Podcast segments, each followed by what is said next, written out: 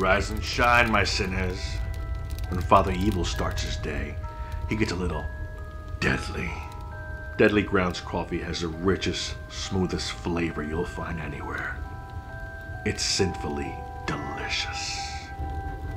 Once you go deadly, you never go back. Order yours at getdeadly.com. Coffee's so good, it's scary.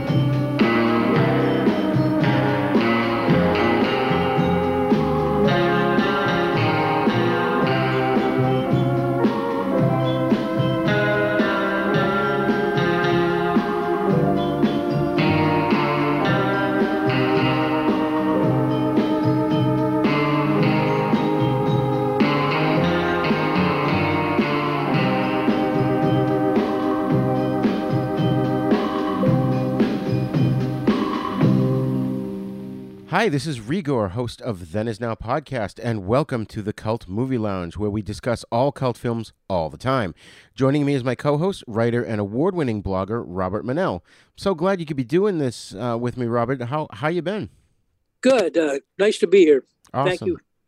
Awesome. So, folks, we did a sneak preview episode prior to this, so hopefully you've had a chance to check that out. It's got some good responses from listeners. And now we're really going to get into the nitty gritty of cult movies. And on this op- episode, our topic is well, why don't we let Al Pacino tell you exactly what our topic is? Sergio Corbucci. Hey, who, and who's that?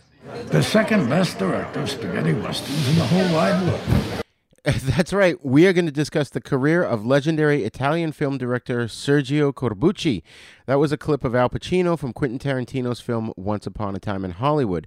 Now, um, Robert's going to go over a lot about Corbucci, um, and I just want to mention that the films we're going to discuss today are Goliath and the Vampires from 1961, Moving Target, aka Death on the Run from 1967, Django from 1966, The Great Silence from 1968, and The Mercenary also from 1968. So, uh, Robert, why don't you tell the listeners a little bit about Sergio Corbucci and in his career? Uh, yes. Now, this is a, everybody not may not be familiar with the name Sergio Corbucci.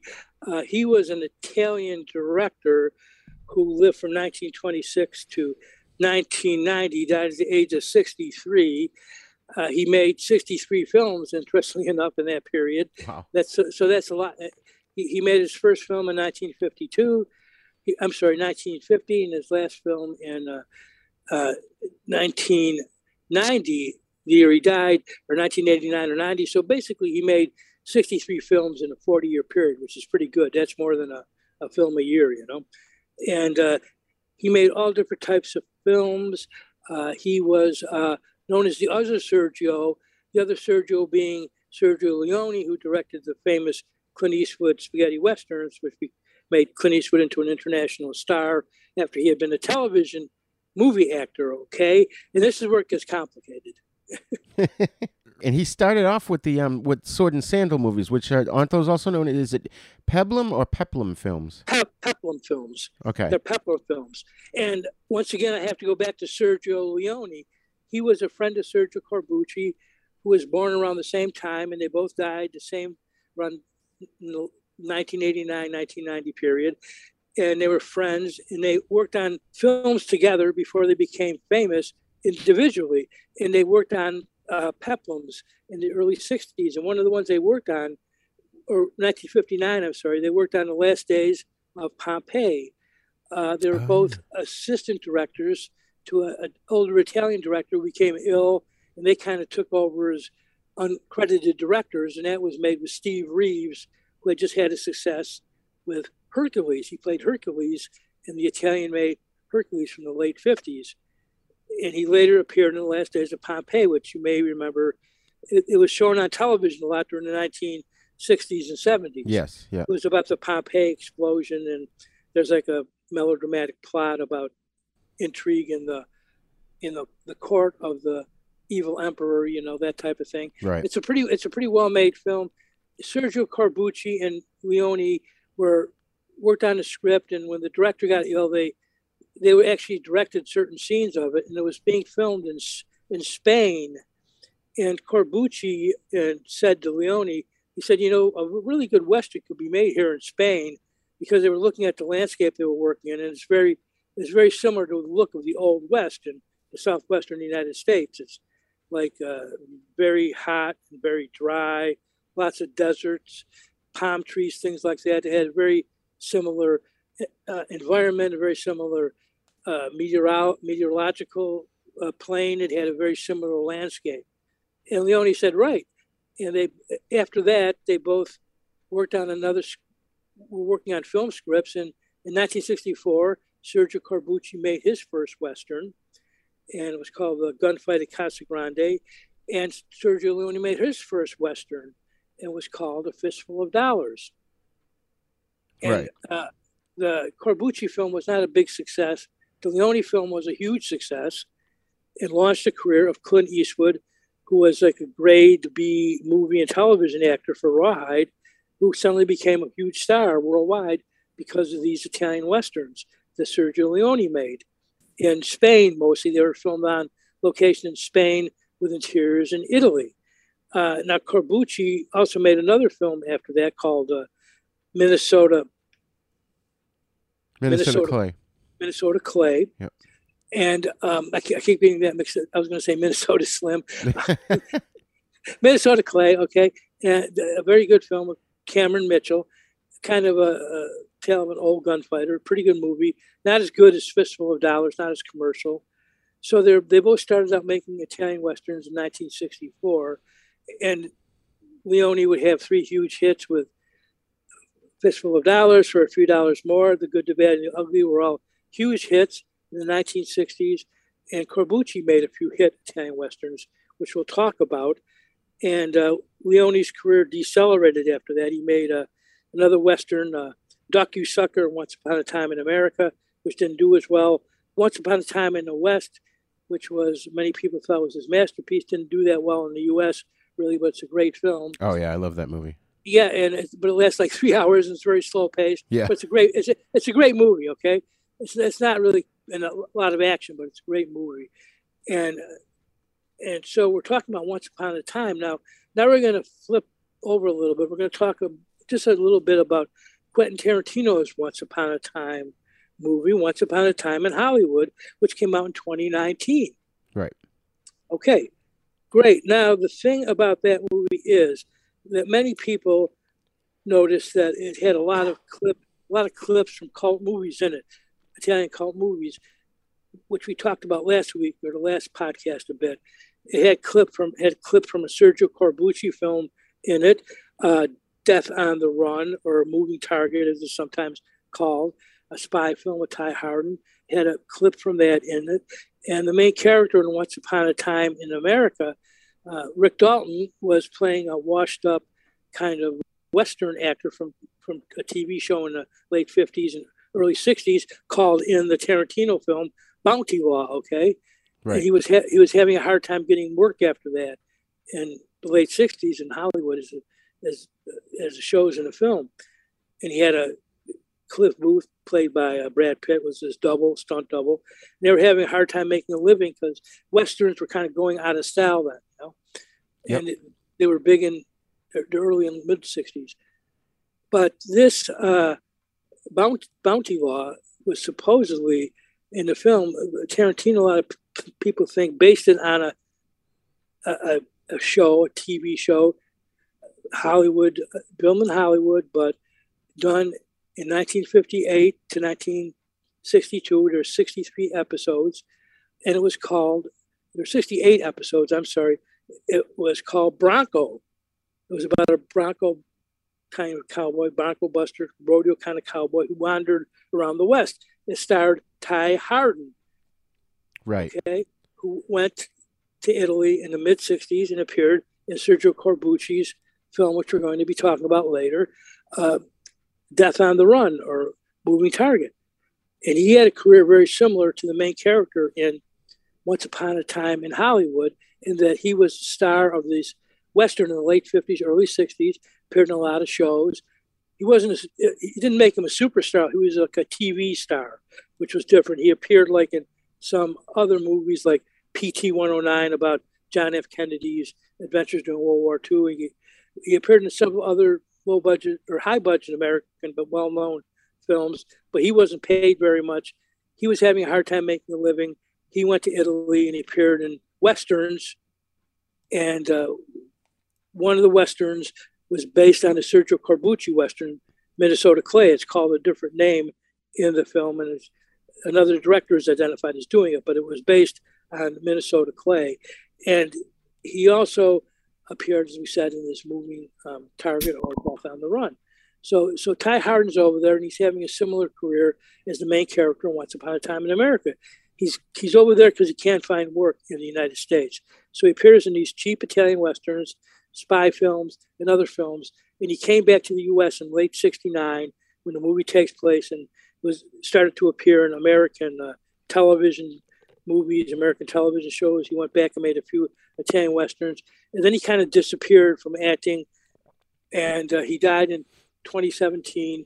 He was on Facebook, by the way. Ty Hardin, I was he was a Facebook friend. He had very outspoken political beliefs, and uh, as I could tell, he would post mainly about those. But he seemed like he was a kind of a nice guy. He was, and he was like 87, I think, when he died. He wasn't a big movie star, but he was well known for appearing in all these cult movies, including some of the stuff that we're going to be talking about. And I think Tarantino must have picked up on that. Uh, that he was basing this these characters on people who actually existed, not only Sharon Tate in the Manson killers, but he was also posting it. He was also basing it on these characters who were acting in westerns and low budget TV shows in the late 50s and early 60s. And so uh, a lot of people think that the character played by Leonardo DiCaprio, a lot of critics are finally pointing out that, hey, that's what this film was based on. It's based on this uh, this character. It's based on this old Western show, which everyone forgot. And that's where the characters, that's where these characters, the main characters come from. And of course, they were played by actors people know nowadays and were very popular, like Leonardo DiCaprio and Brad Pitt. Okay, right. that's that said, at the same time, uh, going back to the early '60s, uh, these peplums or sword and sandal films were very popular, and so Corbucci, who had been making up to this point uh, kind of melodramas. He made musicals. He made comedies. He made a few comedies with his Italian comedian, very popular comedian named Toto. Okay, uh, uh, you know, I've, I've seen some of his movies. They're not my type of humor. They're not very funny. They're kind of very corny type humor. You know, he, he, makes some musicals, and it's the kind of music that I don't really. I watch bits of them. It's the kind of music I don't really get in into. It's more like they're more like family films, okay? Yeah. They're kind of very very corny for for you know like the general Italian movie going public who like paid very low admission prices, like ten cents in American money, to see these films back in the 1950s. But he made this film. He made a few peplums. One with Steve Reeves. Okay, uh, uh, another one with Steve Reeves called us uh, called uh, Son of Spartacus. A lot of action, very well made film made in 1961, I believe. And then he made uh, he made another one with Gordon Scott. Okay, and that's called Romulus and Remus. Okay, Romolo e Remo. It was kind of like a not really a big hit, but uh, they changed the title in America. But Gordon Scott was one of these muscle men, American muscle men, who worked out a lot, went to Italy to appear in these sword and sandal films. And he was and, in like six six uh, Tarzan movies where he played Tarzan. Right. Yeah, none of which I've ever seen. but he he was he was more of a star than these other people we're talking about. He was a he was a kind of a TV star, and he went to Italy to appear in these sword and sandal films, where he played like Maciste or Samson or Goliath. Yeah. Uh, and Goliath and the Vampires was directed by Sergio Corbucci. It was a sec- it was it was his third, I think, uh, sword and sandal film.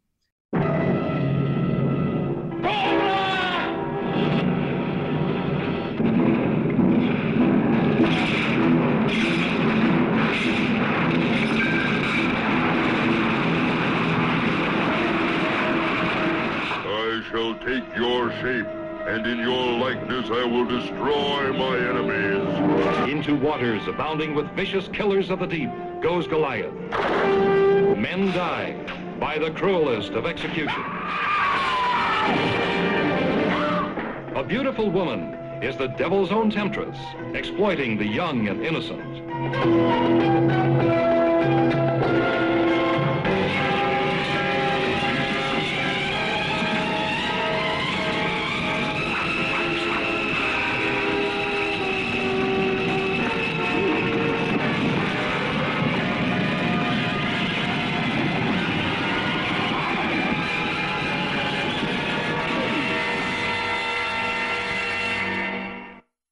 The original title was Maciste versus the Vampires. Maciste was a, an Italian hero, but no one in America knew who Maciste was, so they changed his name in the dubbing to Goliath. Right. Okay. And Gordon Scott was this really built up guy. He was probably just as built up as Steve Reeves, but he wasn't as well known. He had huge muscles. He was supposedly a heavy, heavy drinker. He got he got the apparently he got he got his license revoked when he was in Italy for drunken driving. Oh, So he, he was a real partier when he was over there. They had a lot of parties among the American actors who were over there, and he had he had some difficult problems later in his career where he kind of couldn't get movie roles at all when he came back to America, and he was trying to find any type of job. I mean, he tried to get a, a job as an actor in The Godfather Part Two, and they were, and Francis Coppola rejected him and said no, he's not right for the role. So he couldn't get jobs in mainstream. He couldn't get. He, he he looked like a he looked like a he could play that type of gangs, gangster role, but he couldn't even get a job in mainstream films. And he ended up um, he ended up you know he was having a real hard time. He lived with family members. He lived with some of his uh, fans at some point, and he, he had a real kind of tough life later in his career. Um, Steve Reeves is more successful. He had a horse farm, but Maciste El Contra El Vampiro or Goliath and the Vampires, he played like a Goliath who's like this uh, muscle man, and his his town is invaded by barbarians, and he later finds out that his family was killed. The head barbarian is not a human; he's really this kind of vampire. Okay, and uh, he's uh, he kidnaps all these people, and he's he's using their blood to like create a, a army of vampires or zombies who can't be killed Right. okay because he wants to take over the world so he's using human blood to take over their bodies and injecting it to them and he uses mind control this vampire. He's going to take over the world with these vampires or zombies or whatever you want to call them. And gordon gordon scott goliath comes in and destroys his plans. But before he destroys the villain the vampire he the vampire creates himself in Gordon Scott's Goliath's double. So at the end, it's Gordon Scott fighting himself. Okay, Right. He, because the, vampire disguises him himself as Goliath. So it's Goliath versus Goliath. One's the vampire, and one's the good guy. Okay, Yeah. but it's a it's a pretty neat film. It's it's very well it's very well made. It's very fast paced. A lot of action.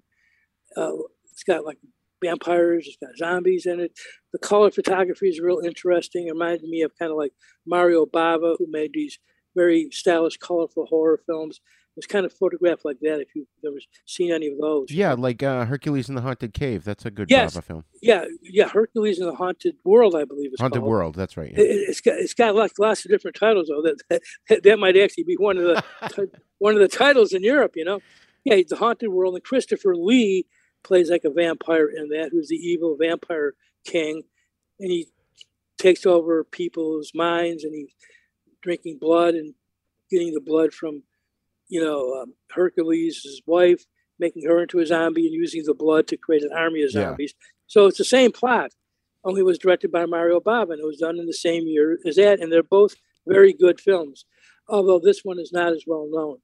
Uh, but it, it's very similar to that. I would recommend uh, Hercules in the Haunted World or Hercules uh, versus the Vampire. It's out on Blu-ray now, and there's three different versions of the film on the Blu-ray with three different titles. It has a commentary by Tim Lucas who explains in detail, which I can't really go into, about you know the differences. But it's a very good Blu-ray to get. I think you can get it like for ten dollars or twelve dollars. Oh, I'll have to check that out. So it's It- it's Goliath re- and the Vampires. No, no, no. That's uh, the the Mario Bava film. That's, Oh, oh, oh, Hercules in the Haunted World. Okay. but it's not, it's got like three different titles, three different versions. Now Goliath and the Vampires, that was supposed to come out on a DVD, uh, but it didn't work out. It might be out on a very cheap DVD somewhere. So I saw it online in a very high definition version with subtitles, and it was kind of worth watching. Hopefully, that will come out on Blu-ray someday. You know. Right. But that's a very interesting film. that was Sergio Corbucci's film, and it's very stylishly directed. It showed like he was as talented as doing. He could do horror films. He could he could do a horror sword and sandal film like that was. It showed him as he was as good a director as like Mario Bava and some of these other well-known guys. And uh, then after he made that, uh, he went into other types of films, as we're going to discuss. Nice. And I just wanted to mention too that Gordon Scott was also not only did he play Tarzan in quite a few films too, he was also in the movie Danger Death Ray, which was Right. directed by Gianfranco Baldanello. Right, and that's a very good film too. I actually have that, and that's on. You can watch that on YouTube, very high definition, very nice version. I have it on. on oh, I have it on an old VHS. You know, it's it's a very fun film. Yeah, yeah. And he made after he after he appeared, Gordon Scott in these uh, in, in these peplums or sword and sandal films, and he also made some westerns. Like he made one called Buffalo Bill, Hero of the West or Far West. We played Buffalo Bill, Yeah. and they're kind of old-fashioned westerns, but made in Italy. He, he then he made a series of sword and I'm sorry of, of spy films in Europe, and then his career just ended like in 1966 or 67 with I think I think Danger Death Ray or uh, Top Secret I think was another one.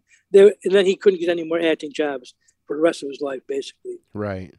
He became I guess he became like a kind of an alcoholic. He was having health problems, and he lived into his 80s though, you know. But he had a very tough life. After he fell out of the movie world, sometimes it's very hard to get back in, you know. And he couldn't get back into it. Right, right. And that seems to happen to a, a lot of these people, especially in like the 60s and 70s, where they almost get typecast and then Right. they, even though they can act, they can't get the jobs. Right, and that's what's happening in Once Upon a Time in Hollywood. Al Pacino, who's who's Rick Dalton's Leonardo DiCaprio's agent, tells him, "Well, you're getting typecast as the villain here. You know, you, now you're appearing in all these television shows like the FBI as the villain who is killed at the end. Okay, and he basically tells him, you you're not going to have any future in a few years. You know, because you're just going to be in. People are going to remember you as a from this old cowboy show who played villains and then just disappeared because you know the the major studios or no one's going to want to hire you you're going to be washed up and he gets really upset the character rick dalton and then he that's what spurs him to go to italy to make these films Right, right. That's awesome. So let's move on to Moving Target, also known as Death on the Run, which I watched this uh, uh, quite a while ago. I think you, you and I first started talking about doing this show a couple of years ago, Right. and I watched it then. But I really enjoyed that movie. It's a, that's Right. I think that one I found on YouTube as well.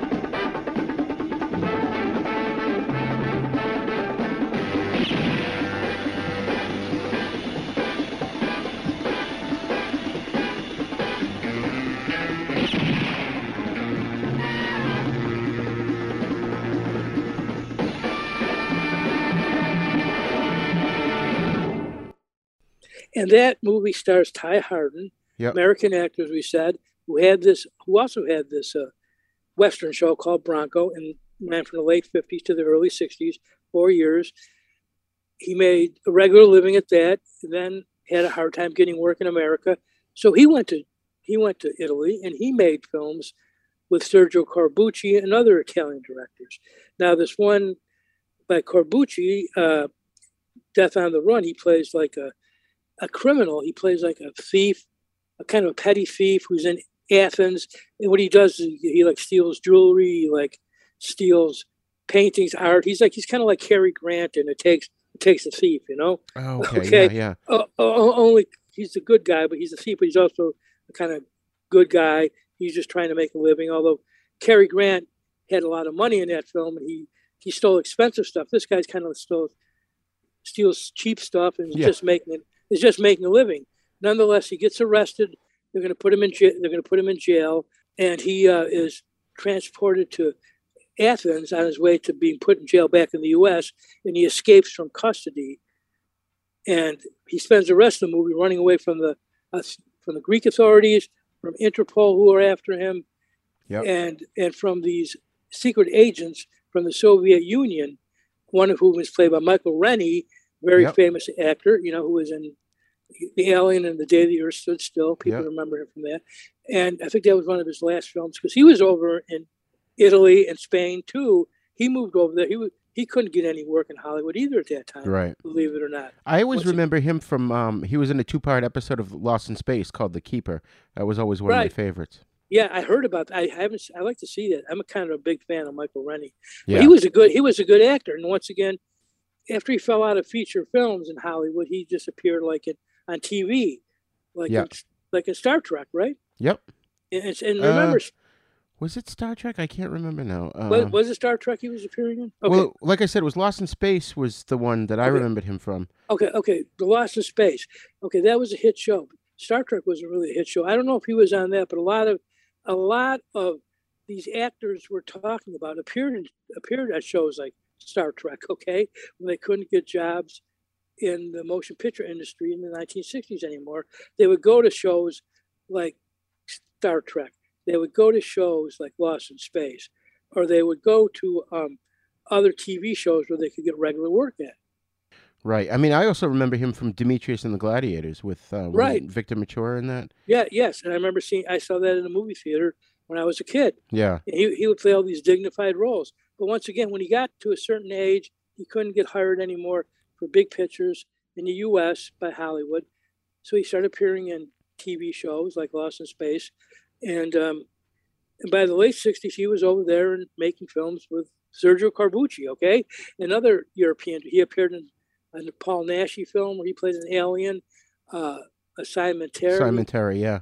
Right, which I've got on Blu-ray now. Came out on Blu-ray.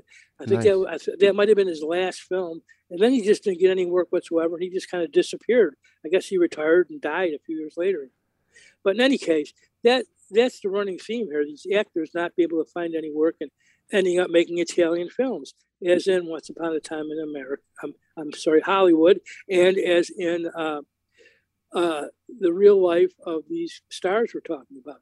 Right. Now, so he appears in this as a secret agent for Russia, and Ty Hardin, is the main character, is running. He's trying to he's trying to get him to go to Russia to defect.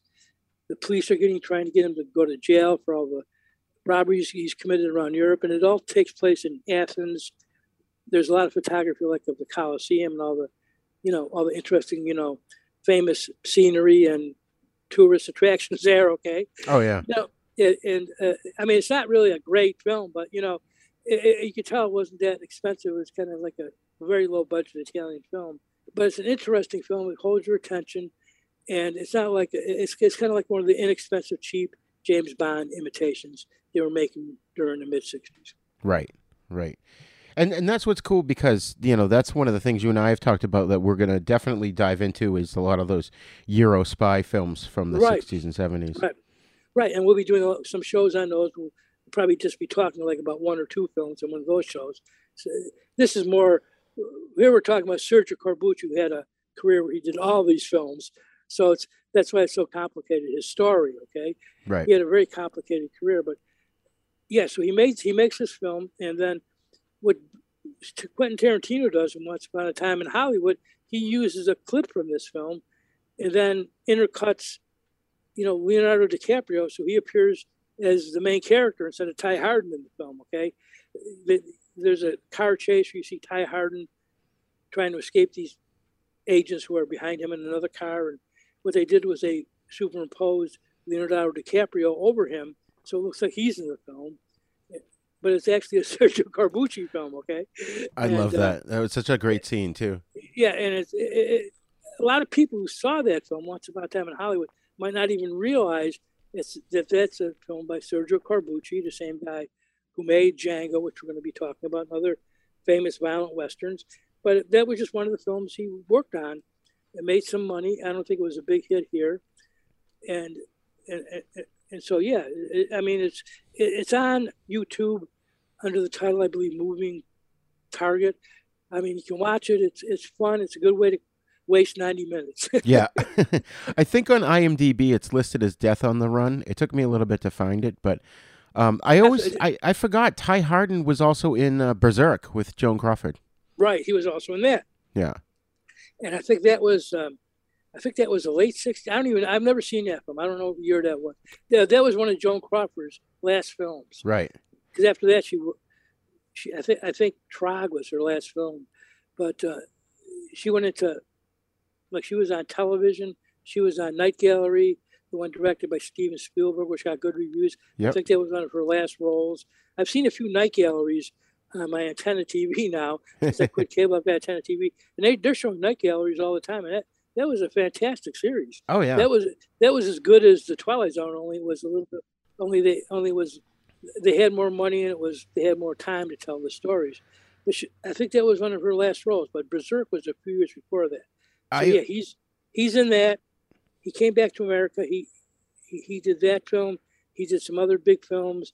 Went back to Italy in the early '70s, and then, like I said, just he went into other things and just had a very sporadic career after that. right, But- right. But, he he's good in this film, Ty Hard, and he a lot of these films when American actors would go over there, they'd have other people dub them, but he dubbed his own voice in that film because these films in Italy were largely made without any sound. They would just have the people saying like one, two, three, four, five, and then dub it all later because you could film a lot faster that way, you know. right, In, right. in Italy, in Italy, they don't do it in the same perfectionistic care as they did in Hollywood. You know, they just did like one or two takes and then move on, and they, they would like do a film like in a week. You know. Yeah. Oh, yeah. It's it's interesting that whole dynamic how that worked back then. And uh, I just looked it up real quick. So Berserk was sixty seven, and that was her last movie. I'm sorry, Right. Trog was her last movie, as you as you said. Um, but after that, she was on the Tim Conway Comedy Hour, and Joan Right. Crawford was also in The Sixth Sense, but not the um not the uh, M Night Shyamalan version. It was from 1972. Right. Right. Okay. Yes. Yeah. She she didn't have much. She didn't have a. She didn't, she no longer had a Hollywood career. She had a, a television career. Okay. Yeah. and, uh, unle- unless you want to say Hollywood, you know, seventies television, I guess, was also produced in Hollywood. that's Right. how that's how Spielberg, Steven Spielberg, started out by Duel, which was a Hollywood film, which Yeah. is, a lot of people think is his best film still, and he also directed Joan Crawford in an episode of Night Gallery, Right. which had got got very good reviews. I've never seen that one, by the way. I'm still waiting for that one to come on my antenna Yeah. TV, but but it's supposed to be a very good, one of the best episodes of Rod Serling's Night Gallery. Right. Hey, you know what's uh, not to get too far on a tangent, but I liked the Night Gallery one with Roddy McDowall. I just remember enjoying him in that one as a kid. He, he kept calling this guy Porter Boy. He's like, "Hey, Porter Boy, come over here," you know. Okay, right. You know, he might. He was. In, he's. He was in so. He's had. He's in so many movies, so many televisions that I lose track. I, I think he was probably in more than one Night Gallery too. He may have been. Yeah, that's true. I mean, he was in so. I mean, he was in like the Planet of the Apes. He was. I mean, he was in. He was in everything. Oh yeah. Oh my God, he was in so and, many. and he and he made movie. He was. ma- He was appearing in movies as a kid back in the 30s and 40s. Yeah, yeah. And we just talked about him over on That Is Now. We're doing a series this year in October for vampire movies, and we talked about Fright Night, which he was so good in that movie. And even rewatching it this time, there's a, a couple of scenes that he's just acting with his face, and he's just so amazing. Right. Yeah, he was a real he was a really talented guy. He also directed a few films, and I, I- think he made like a few European cult movies, which, which if I can find, maybe we'll talk about them in Yeah. the future. I remember seeing a horror film. I can't remember more. Uh, we'll we'll talk about him in the future, though. Yeah. He's he was a very talented guy. He did a lot of different things. Yeah, he, I remember he was in a Hammer film called It, which was Yes. very good. Another film I haven't seen. Okay, yeah, oh, but yeah, yeah, but he he definitely had a European career also as some of these people. I think he was a little more successful because people knew who he was. He was in like the Poseidon Adventure. yeah, Even after he appeared in these European films and television, he would go back and be in big films. Okay, and he did a lot of voiceover work. He too, like he did the um the Mad Hatter and Batman the Animated Series from the Oh, nineties. Really, that's interesting. I didn't know that. That's interesting. yeah, yeah, he did a lot. He had that distinct voice, you know. Yes, yeah, that's the thing. I mean, the really good actors, like I, I was thinking, I was just watching a Peter Cushing movie. He had he had such a wonderful voice, you know. Oh yeah, I mean, uh, uh, not only did he look, did he have, a, he was a classical actor, but he had that wonderful ringing voice, you know. yeah, I, I mean, I mean, I mean, he was in Star Wars, you know what I mean? right. Peter Cushing, he was the villain in Star Wars, you know. oh my So god. That's what, and, and that's when in the late seventies, European actors started to come here to appear in our films, and that's why. So Peter Cushing came to the United States and made, made a few films in the U.S. Right, right. Uh, before we move on to the next film, I just wanted to jump back to something you said earlier because I think it's important for the listeners to understand. It wasn't too long ago. You know, you, you talked about how movies are made in Hollywood, but TV shows are also made in Hollywood. But it wasn't too long ago that people who were in film kind of looked down on television. They were very snobbish. Like, oh, I would never work in television, you know? Right, right, yeah, exactly. Well, it's interesting. And Once Upon a Time in Hollywood, the main character Leonardo DiCaprio says to Brad Pitt, says he goes, "I don't want to go over and make a Italian westerns." He said they're they're they're, they're cheap, they're shit, they're, they're they're ridiculous. He doesn't want to do it because they were thought of as like television. They were thought of as as just cheap. You know what I mean? And Right. stupid. And that's the way he is. And then then he realized he doesn't have any choice. You know what I mean? He's gonna he's he, he's gonna lose his house. You know what I mean? He's gonna lose everything. So he has to go over there, and that that lets him hang on for a few more years. You know, but at the end of the film, he's he probably doesn't have much of a future. You know what I mean? Right. So, and oh, go ahead. but but but that's that's how it plays out. And that I mean, I'm I'm not a huge big fan of Quentin Tarantino. I I didn't like his previous film, was it The Hateful Eight? Because it's, it's just people sitting around talking for like three hours. You know, you know, and, and and that's not what I go to a movie to see. I want to see action. I want to see something interesting. I don't want to see people talking and they're, you know, they're. it's just a very vulgar film, I thought. Um, uh, but but but I I did kind of like Once Upon a Time in Hollywood for that reason because it you know it talked about films and specifically it was obsessed with cult films and people who were involved in cult films and how they got there and how the films were made there and you know what their what their ultimate fate was you know which wasn't very good. I mean they didn't get killed by the Manson group but they still un, a lot of these people ended up being unemployed you know Right. And that's what I was going to ask you. And I, I suppose we're getting into spoiler territory. So, folks, if you haven't watched Once Upon a Time in Hollywood, pause this show right now and go watch it and come back. Because I wanted to ask you, Robert, about the ending of that movie, which it, I understood it. It didn't confuse me, but I know a lot of people who didn't understand it because it's basically all of a sudden the timeline changes and it diverts because the Right. Manson family don't end up killing Sharon Tate in that universe. Right, is that universe, right. Yeah, well that was I guess what they wanted to do to um I mean, I didn't know what they were going to do.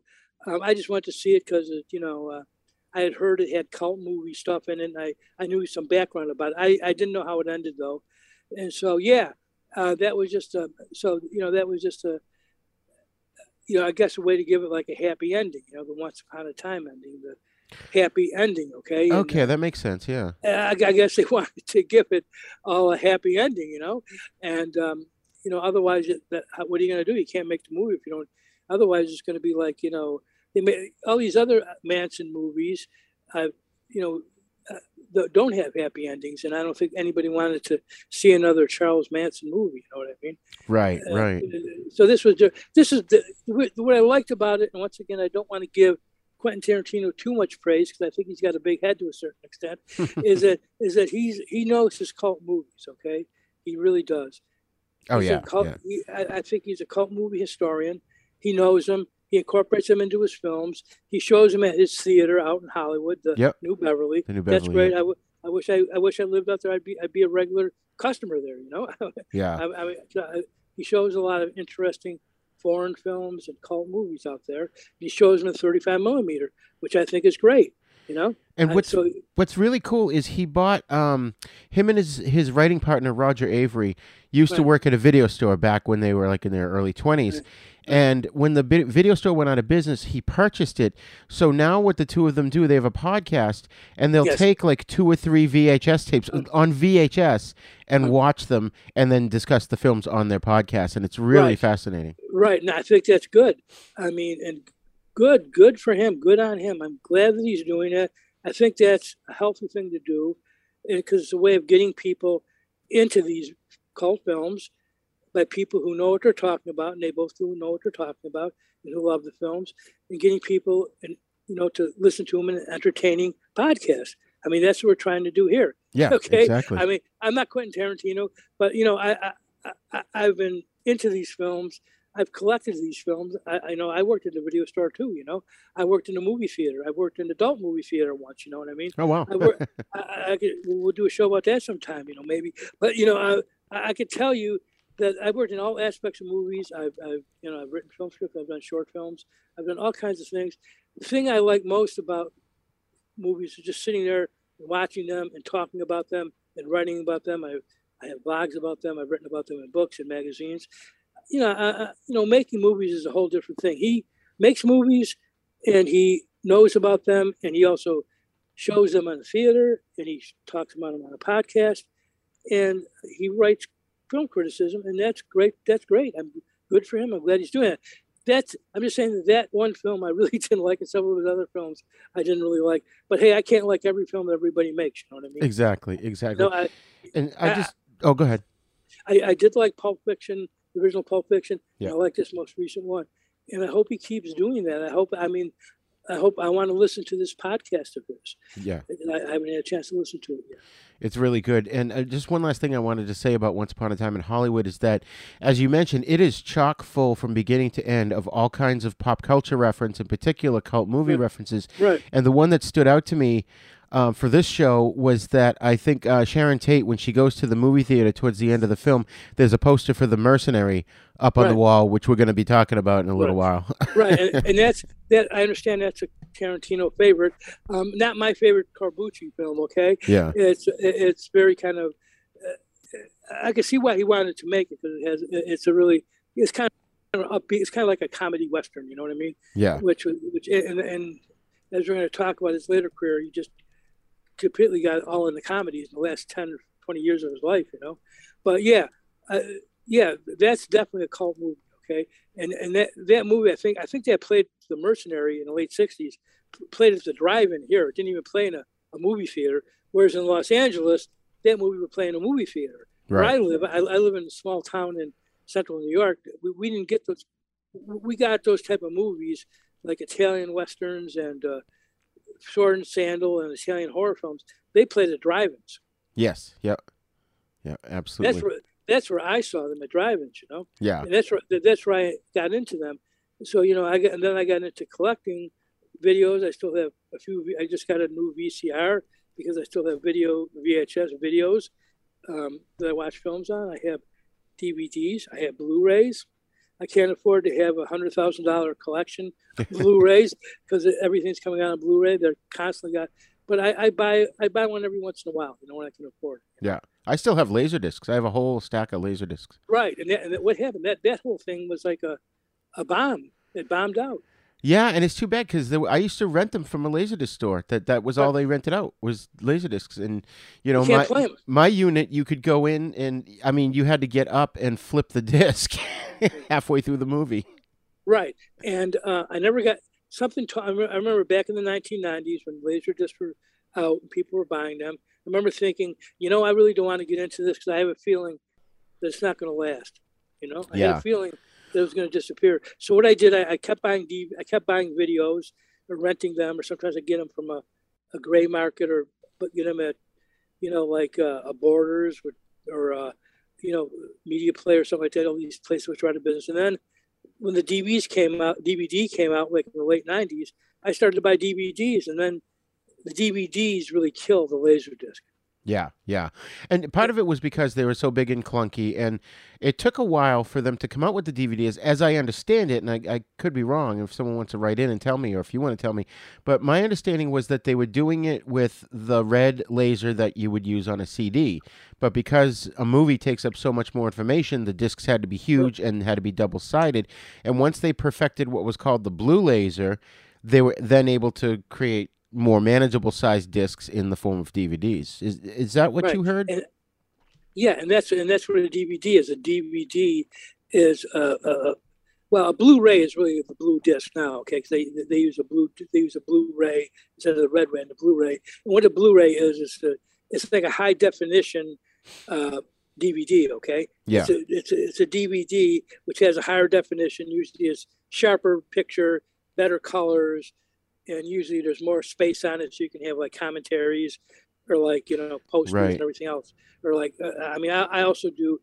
I also work for several film companies like Mondo Macabro and um, occasionally Severin Films, Mondo Macabro, two of the best film DVD Blu-ray companies out there. They they, they do mostly Blu-rays now, and once in a while I do audio commentaries for them. I've done some. Um, I've, I've done. I just did a recent audio commentary on a Jess Franco film. You know, and Nice. uh, I've, I've I've done other commentaries on Spanish horror films, Italian horror films, different films, and it, that, that's nice. But you couldn't do that type of thing on a VHS, a video, or you couldn't do. Uh, although on the Laserdisc, I guess that's where the cult commentary thing started. Yes. But yeah. what it is, the DVD is a shrunk down laser disc, and the Blu-ray is a high definition DVD. Right. Right. Okay. So let's move on to the next film, Django from 1966.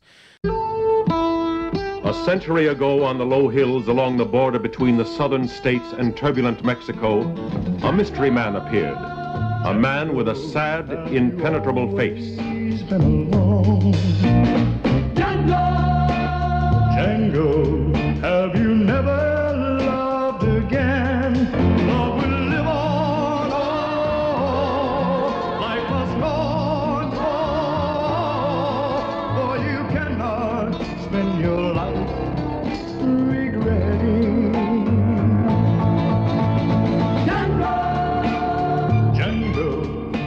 was that man?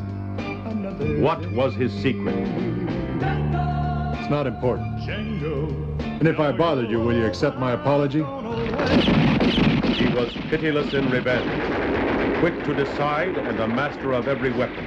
A man everybody would like to have seen dead.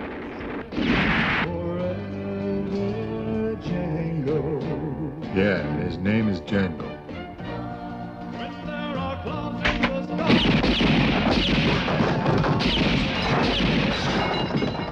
Django, the title of a film you'll never forget. Django. How many men you got left? Your tongue tied? Or don't want to tell me?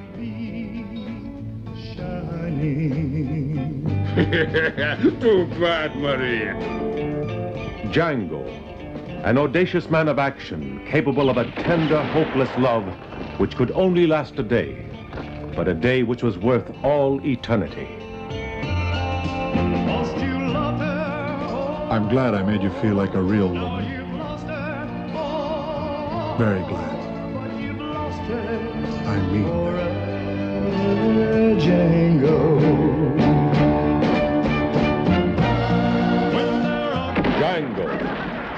A new, ruthless, violent film. Featuring a great new star, Franco Nero. And a great supporting cast. sun will be shining.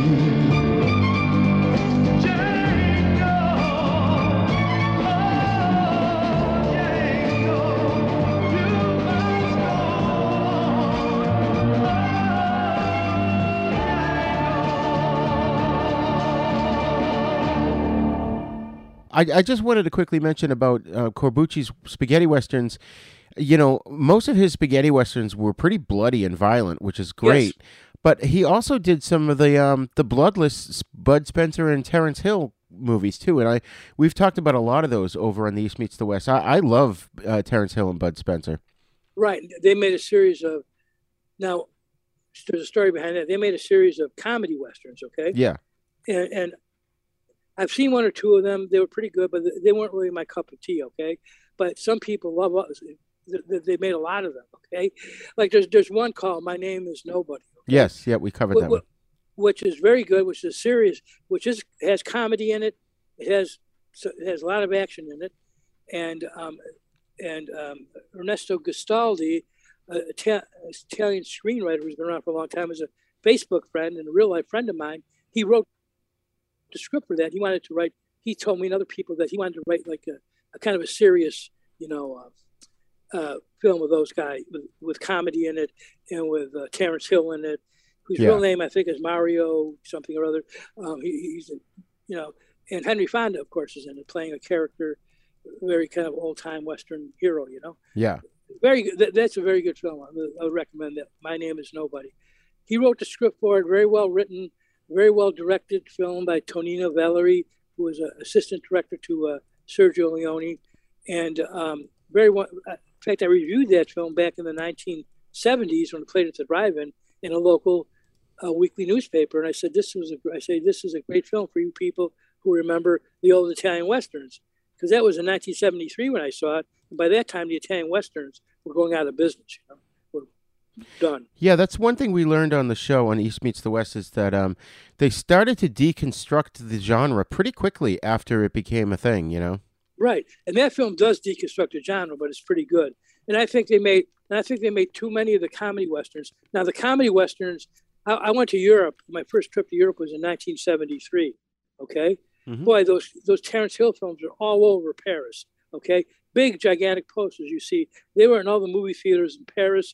And I was in Paris. I was in Nice. I was in Belgium and Brussels. Those films were huge over there. They they have gigantic posters, like huge, huge, like city block style posters. You know what I mean? Like you know, like maybe like you know, 50 feet by 25 feet over the over the marquee. You know, and you know Terence Hill and Bud Spencer. You know, my, Yeah. playing uh, what were those characters they played? I can't remember.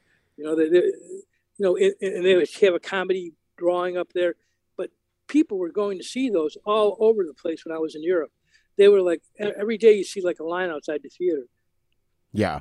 Yeah. That's They were amazing. they, they were huge successes in Europe, even more than the United States. They're so huge. I just um, probably a year or two ago, I downloaded a little game for my phone called um, Slaps and Beans, and it's based. It's basically uh, Terence Hill and Bud Spencer, and it's like they whoever made the game licensed their likenesses and made the game about them. That's great. And Bud Spencer, he was he he was a good he was a good dramatic. I've, I've saw a few, there's a few spaghetti westerns I have where he plays dramatic roles, and he's pretty good as a dramatic actor too. You know, so Yeah. he could also do drama. And he's also in a Dario Argento film, um, which he's very good. I can't remember the name. Oh, oh yeah, four four flies on gray velvet. But he's oh he's a yeah. very he's a very good actor. He appeared in serious spaghetti westerns, comedy Yeah. westerns, all kinds of interesting stuff. I've been And trying to thi- get, but uh, Terence Hill on um, on uh, the East Meets the West, but our schedules keep crossing because he does a show in Italy where he plays a um a priest that solves crimes. Oh, that'd be great. How, Yeah. how old is he now? He must be in his 80s, 70s, I 80s. don't know. Yeah, I'd have to look that up off the top of my head. I don't know. I think he's yeah probably in his seventies at least. Right. Yeah, because he's, yeah, no, Bud Spencer died a few years ago, so he's, he's gone, Right. okay? Yeah, he's gone. Uh, but that'd be great if we got him. Great to, if we ever get him on, I would like to be on that show because absolutely. tell me about, I, I, I have a bunch of questions I'd like to ask him, especially about that one film, My Name is Nobody. I think that's one of the best spaghetti westerns outside of the Corbucci ones and the Leone films. Right. Right. And that was because that was and I said in a review, I said years ago, I said this is kind of the last spaghetti western, and I, I think that was the last spaghetti western I saw in a movie theater too. You know, Hmm. it was at a drive-in, and uh, but at that time I really didn't know who Sergio Corbucci was back in the seventies. You know, right. Right. and um, and uh, Django never showed here. Oh, it didn't. into Django now, Now, this is an interesting story. Let me just tell you a little bit about Django.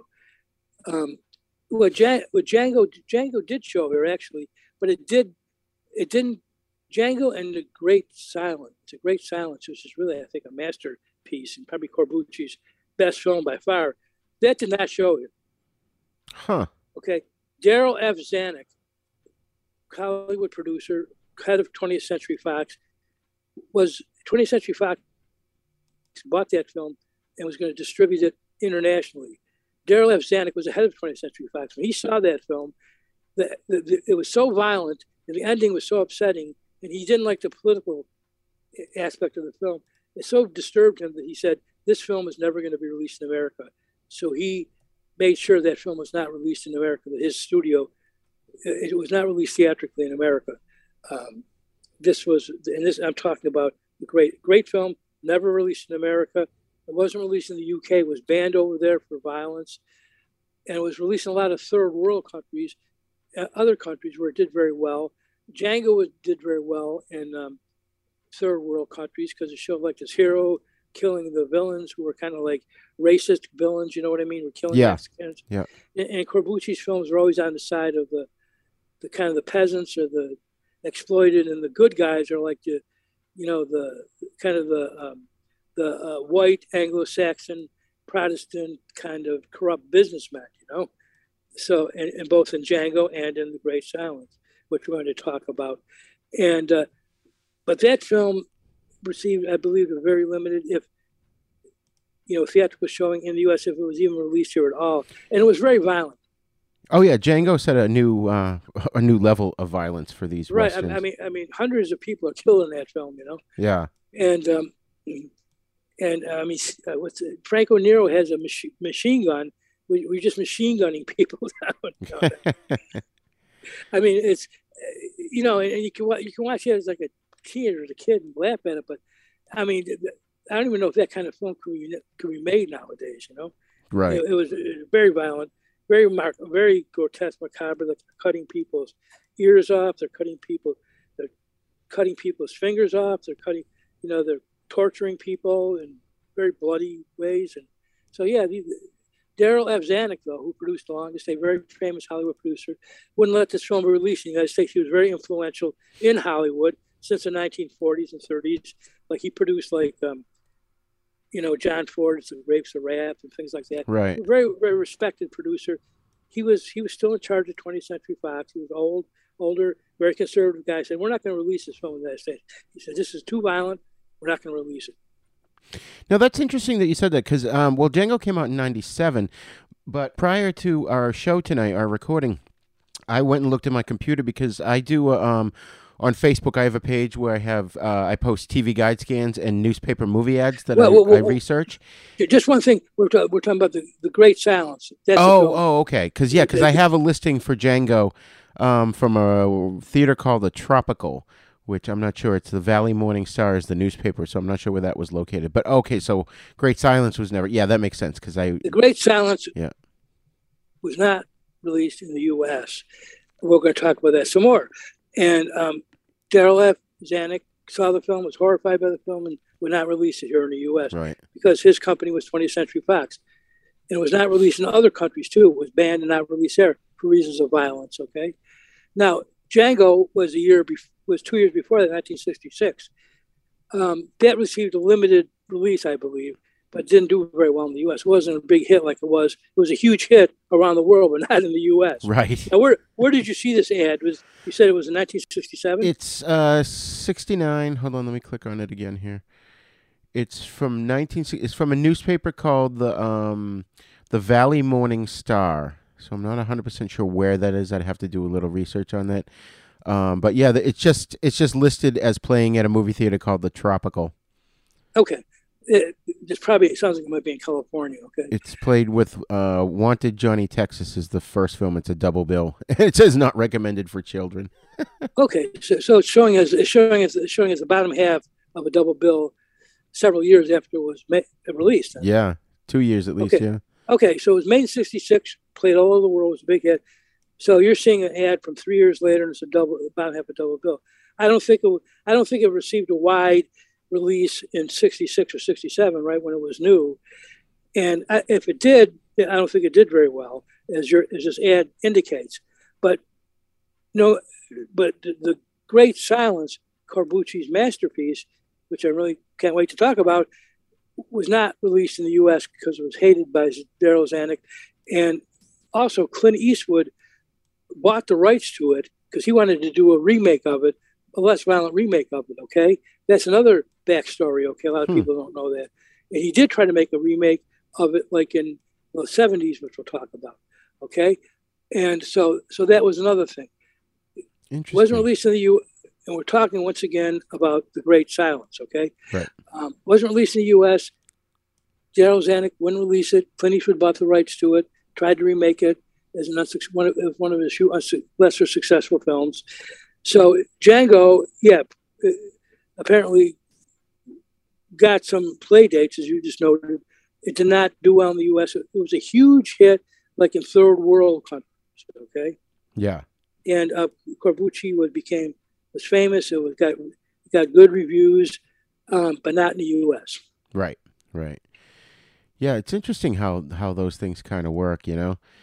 But yeah, it's it's Django is just there's so many things to love about that movie. I really really love Django. I mean, you know, opens with Franco Nero dragging around this coffin, and for most of the film, you're like, why is he dragging this coffin around with him? right, right, and then you find out why he's dragging the coffin. Right, around, right, right, because it's got like a machine gun in it. He's going to kill people. Okay, and, and, that's what's great about the film. It has all these uh, has all these cool surprises in it. You know.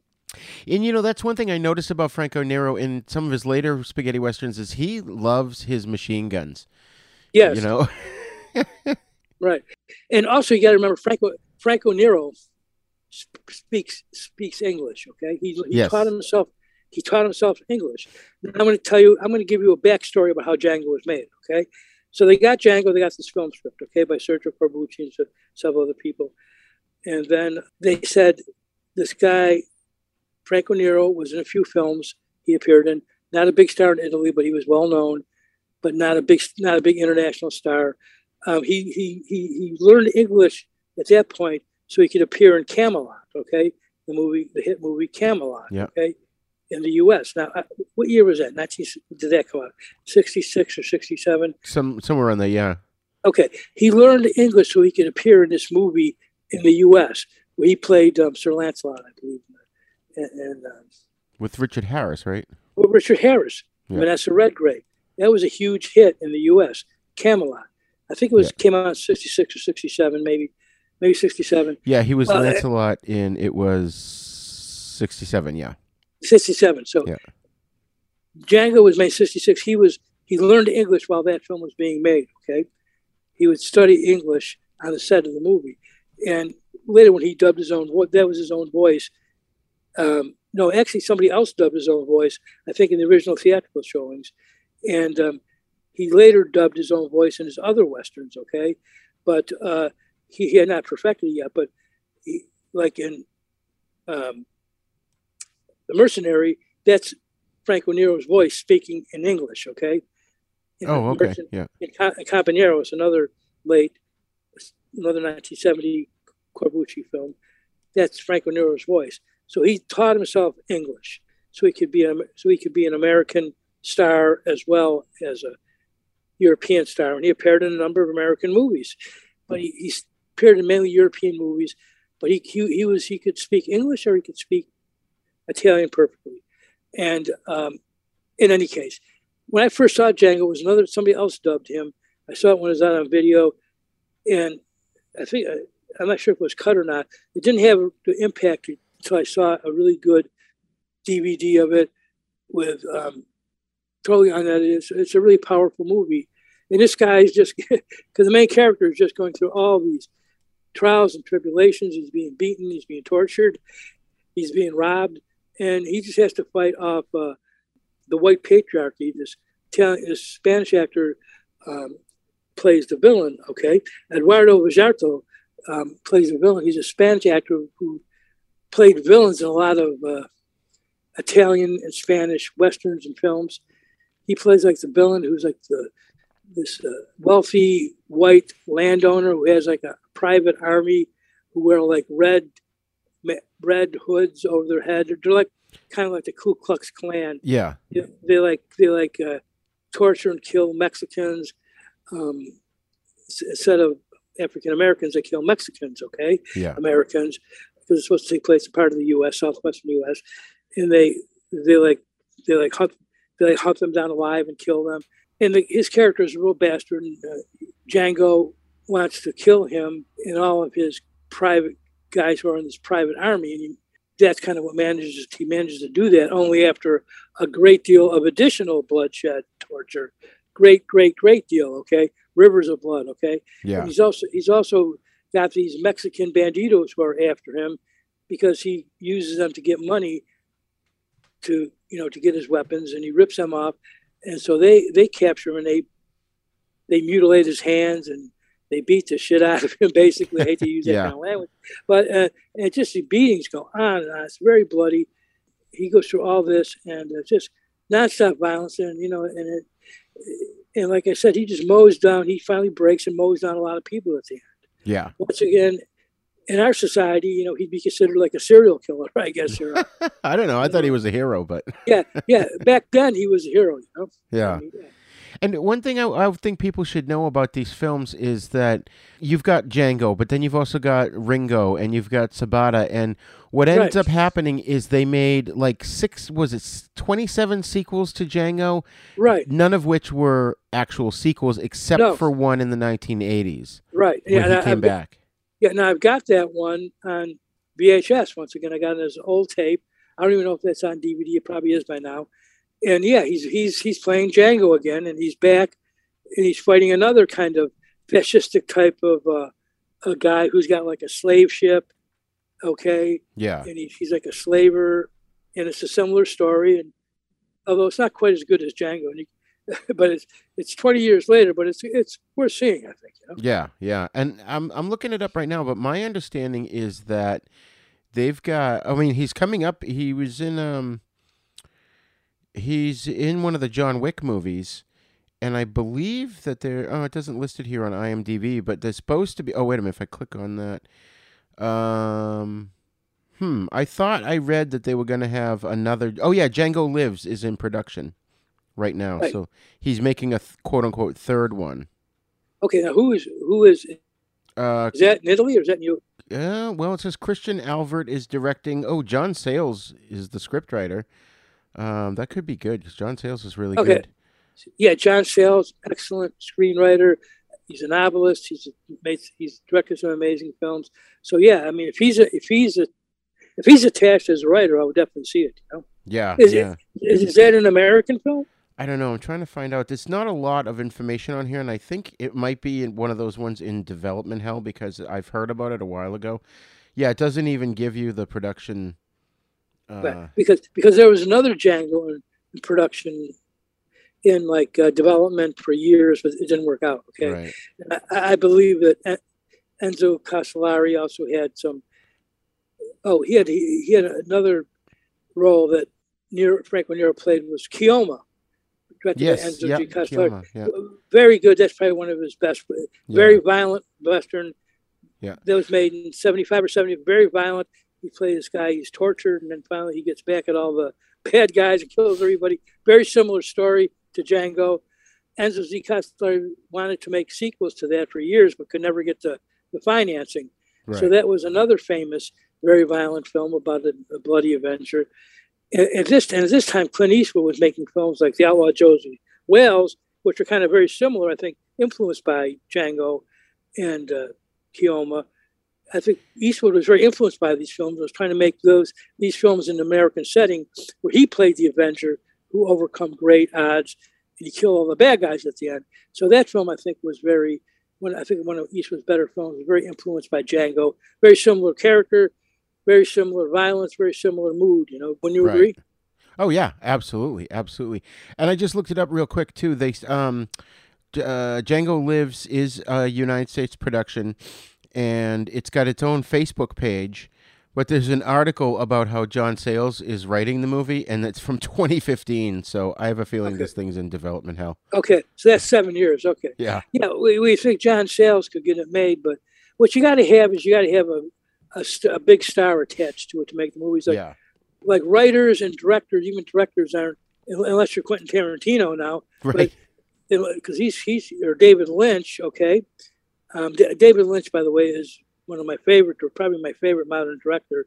And I mean, everything he does is wonderful. Okay, wonderful. Yeah. so I mean, so that's there's somebody I do like. You know what I mean? Um, and, and I think Martin Scorsese is another one. You know, but uh, you know, you, you know, the, these these guys can make their own films and get them made.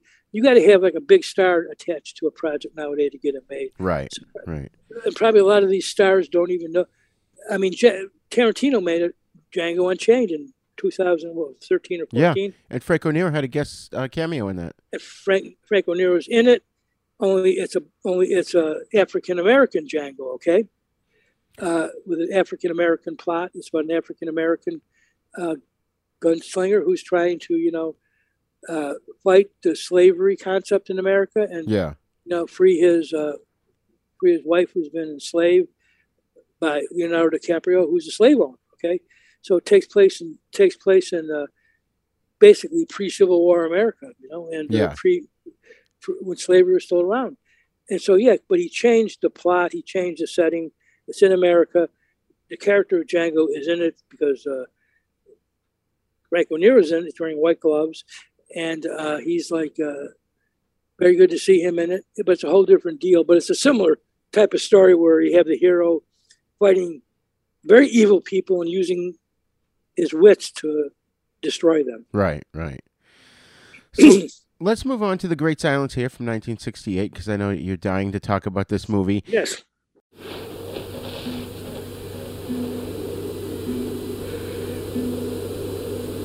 C'è un uomo che fa tremare i cacciatori di taglie quando lo incontrano. Lo chiamano silenzio. Perché dopo che è passato lui, resta soltanto il silenzio e la morte. La tua pistola difende le ingiustizie. Anche mio figlio era innocente.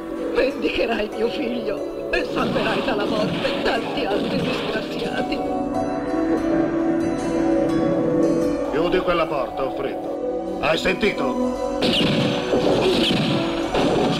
L'altro ha sparato per legittima difesa. Forse è un buon sistema per uccidere, senza che la legge possa farci niente. Vi ho chiesto di venire perché voglio che uccidiate me. Si tratta di Tigrero. Ha ucciso mio marito. Malicut! Porco usuraio! Stai bene lì al caldo, eh? E se vuoi che te l'ammazzi, metti gli uccelli sulla testa. Non dovresti aver bisogno. Hai tutto l'interesse a ucciderlo. È un nemico dei Bounty Killer.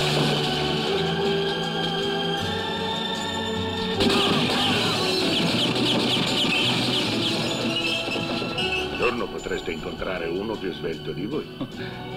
Sarà un giorno molto divertente. Voglio che Silenzio venga qui. Se riuscirà ad uccidermi, voi tutti sarete salvi.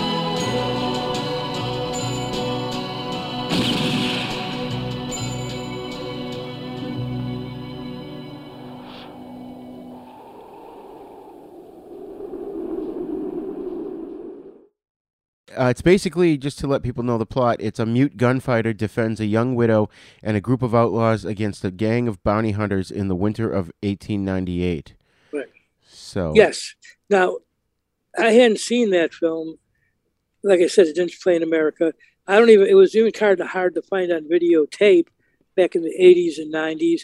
And then I saw it finally on DVD. About 25 years ago, I started to get, just getting into DVD. One the fir- And it's a great film. You know, it's like. Uh, hey, um, you can't go wrong with Klaus Kinski in a supporting Right. role. You know. Well, Klaus Kinski plays the most vicious villain of all time. Yeah. You know? I mean, he's really a bad. You, you want to see, you, you want to kind of reach out and do something bad to him. You know, it's like Yeah.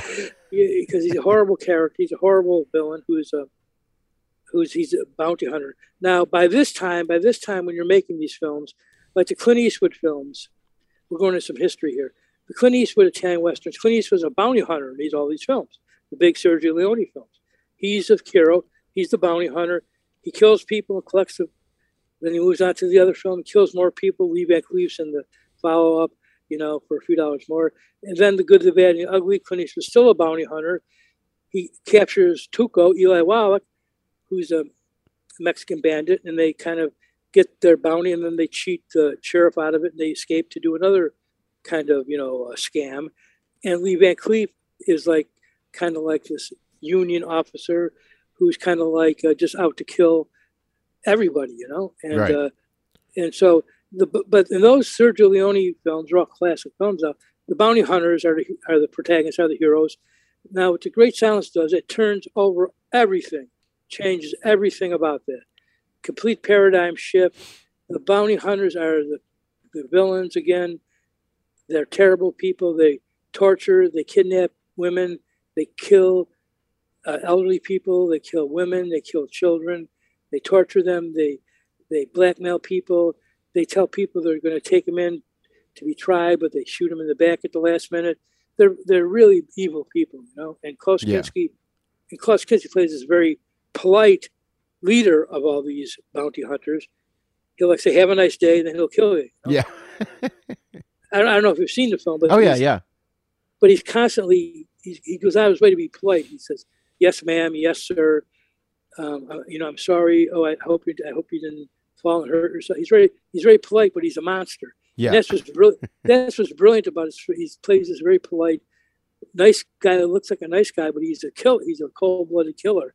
So great performance. He really makes the film because you got to have a you got to have a strong villain. And the the, the, the protagonist, Jean Louis Trintignant, very just died recently, a very well known, very respected European actor, didn't speak English. Okay. When Yeah. he made that film. So they, they have him so he's like become a mute. The bounty hunters cut his throat as a child when they were killing his family, and they made him into a mute. So the, they did that on purpose, uh, made him a mute in the screenplay because the only actors they could get were actors who didn't speak English, okay, at that time, okay? Because Clint Eastwood was no longer making films in Europe. He, he came back to appear in like Dirty Harry type films. Right. but in, or Hang 'em High. That film was made in '68, and so the guy didn't speak English, the actor, so they made him into a mute, and that's what makes the film work. He he plays a mute. He doesn't have any dialogue, and he he just stands up for what's right. He kills the bounty hunters, and he's a crack shot. He's kind of a mythic figure, you know, and uh, it's great to see these two polar opposites like fight it out through the entire film. I'm not going to give away the ending, but they they just kind of fight it out till the bitter end, you know. And the thing that makes it great, eh, like you mentioned, it's the fact that he doesn't talk. I mean, I almost liken it to the fact that the the phony shark in Jaws didn't work, so it actually made the movie better because you don't see the the shark really until the end. Right, right, and that's what's And- good. And that's that that's what's good about that's what that's what's good about Jaws that they they couldn't show it because it looked just looked too fake. Right. And then And- when you finally do when you finally do see, it, you just see parts of it, and you say, "Oh my God, it, it's it's huge." You know what I mean? rather than have um, what's his name, Jean Louis Trintignant, uh, speaking, trying to speak broken English or doing like a Bela Lugosi and phonetically pronouncing everything, Right. they have him not speak through the whole movie, and his all his acting is in his his um, you know his facial expressions and his mannerisms, and I love that about this movie. Yeah, that, that that's what's so great about it. And you never know what he's going to do next, you know. And he's he's he's got he's got that Mauser pistol. That, that that gun he's got was Yeah. it's it's called a seven seven point three three Mauser, I believe. Yeah. Wouldn't handle that gun was actually historically correct gun. That was that was only came out a few years in the late 1890s, a few years before the action of the film. So that was the kind of gun that somebody like a bounty hunter or a sheriff would have. You know what I mean? Yeah. It- it- it's a very quick. It's it's got a high. It's got like a. It can hold a lot of ammunition more than a six shooter, and it's got a very rapid. You know, you know, it, it- you know, it's, it's basically can hold a full metal jacket, and it's got like a high rate of fire. Okay, Right. You can sh- you could shoot like ten or twelve bullets like in two or three seconds, Oh yeah, yeah, and, and that's what he does with the film. Okay, yeah, and, and- and the people he shoots are people you really want to see get shot. You know, Yeah. they're, they're, they're real bastards who are doing terrible things to people. Okay, yeah. One of these days, I want to cover this movie in, in greater detail over on the East Meets the West, so we'll have to have you on for that one. Well, I would love to be on it. Well, I've and I've counted, and I've done some research on it. There, there are eighty something people, eighty something kills in the movie. Okay. Wow. And, and the film is a hundred minute film, so that's like, that's like you know, that's like that's like, that's like about a person a minute, right? Who gets killed in the film? You know what I mean? Think about it. It- It's like a hundred something, hundred to hundred and And change. is that minutes. more than Django? Yeah, I think Django actually more people get killed. Okay. Oh, okay. But but but but, but the, in the great in this great silence, the the way they get killed is bloodier. That's actually bloodier than Django. Yeah. And yeah. and and the in this and, and the scenes, the way they're staged and done, are just kind of leave you kind of breathless. It's kind of very it's staged in a very uh, theater of cruelty type ma- manner. Like that's the only thing I can, or sadistic manner. These people are sadists, you know, and he has to resort to their way of life and killing to to kill them first, you know, because they're they're the kind of people who shouldn't. they're the kind of people who are never going to get justice done. You, you know, and, and that's the way you feel about them. You don't really, you're not sad when he's when they're being killed. You feel like, hey, good, good. right, right. Um, it is on a couple of streaming services. It's on something called Hoopla. I don't I don't know if that's free or not or Film Movement. Um, but you can also get it for like three bucks on Amazon and YouTube. So. I definitely recommend people check out The Great Silence. It's just such a great right. movie. Yeah, if you, if you want to come away from this on recommendation, that, that's a great movie. Once again, the acting is superb. The script is superb. The it, it was in this film we were talking about where these Italian westerns were filmed in Spain, like Django was filmed in Spain, and The Yeah. Mercenary was filmed in Spain, where it's dusty and hot and dusty.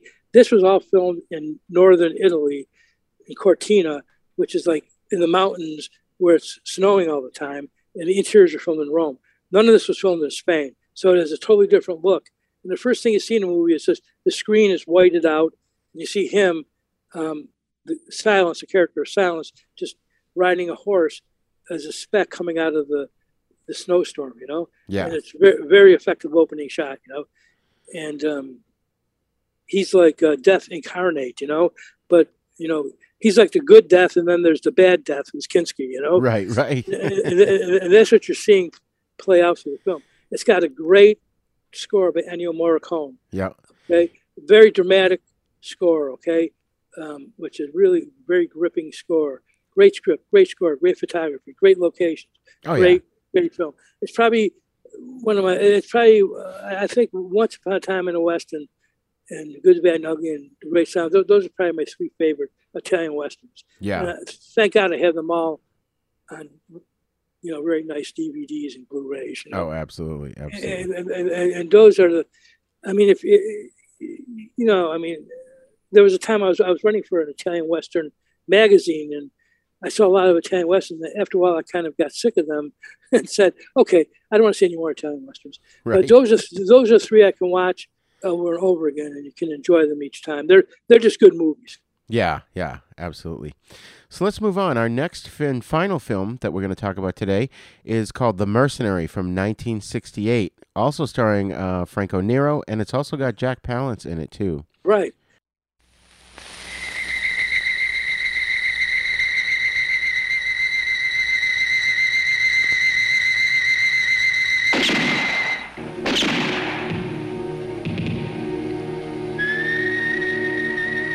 He sells death to the highest bidder. He'll sell your life for what he thinks it's worth. He is the mercenary. If you're not ready to buy, be ready to die.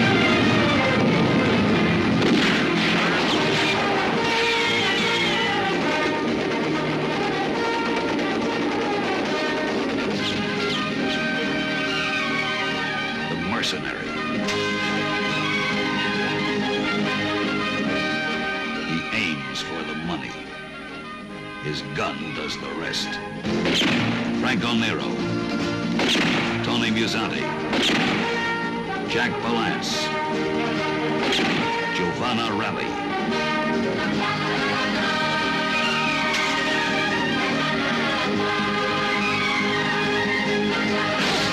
The mercenary. The sun at his back. A gun at his side. A town at his mercy.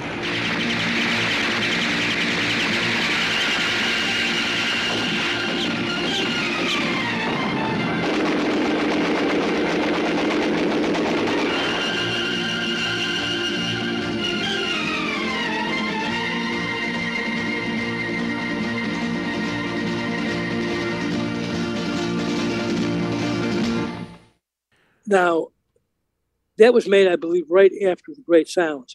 And once again, Corbucci went back to Spain, and that was filmed mainly, you know, the rain in Spain, they mainly on the plains type deal. You know, it's like that was filmed in the hot deserts of Spain, Almeria, Spain, which is in southern Spain, and you got like um, it's it's all takes place in these desert locations. The architecture looks Spanish. It looks like it looks like Mexico, and it takes place though in the early 20th century because there's a biplane in it, and it takes place during the Mexican Revolution. Right.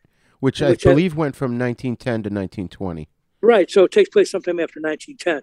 Yeah. I mean, that's what that's when um, Sam Peckinpah's The Wild Bunch, which is probably my, which is another great western, Oh, yeah. great great film. Um, that all takes place during World War One. During you know, they say they say in the film that yeah, they have planes over there in that war in Europe now.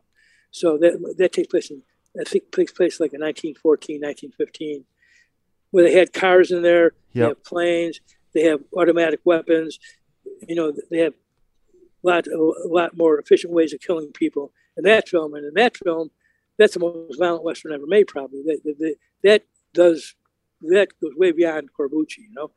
And I, th- I think the Wild Bunch was very much influenced by Corbucci's Django and The Great Silence, you know Yeah.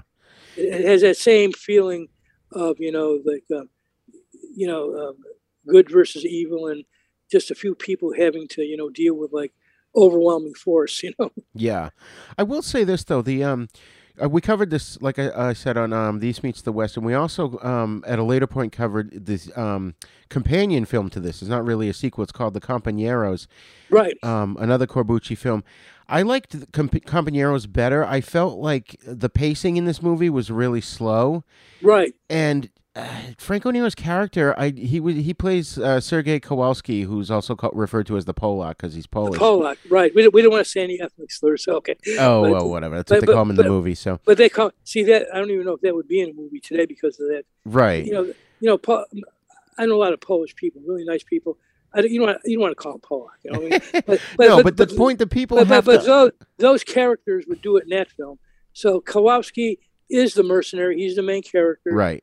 And people also though have to not get upset about old movies. You have to take them Yes, in the you're right. context of when they were made. That's what they called him in this film. I'm not using it as a racial slur. That was his character's name. Right. I'm just saying that somebody t- today, if that was sh- shown, I'm sure there's some audience who would think it was a racial slur. Right, you know? right.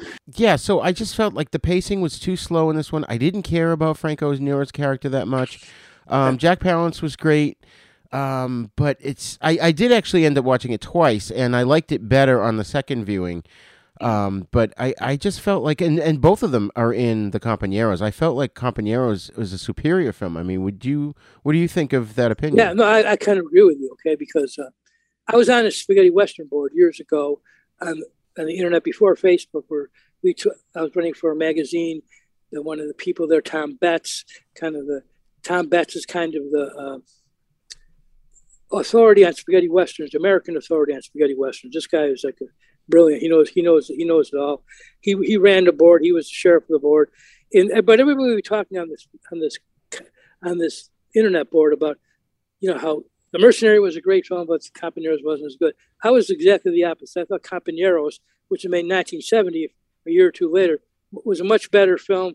It, it was the same. It was almost the same film. It has the same story about Franco Nero plays like a mercenary who's selling weapons, and then there's Tomas Milian is in that. Yeah. Who plays who plays like the Mexican, the kind of ignorant Mexican bandit, who's like uh, depends on him to get the weapons, and at the end he kind of wins him over to get the mercenary. In other words, is is just selling weapons, um, but he at the end he he kind of joins their cause, you know, because he sees the Mexican government is corrupt and needs to be overthrown. You know?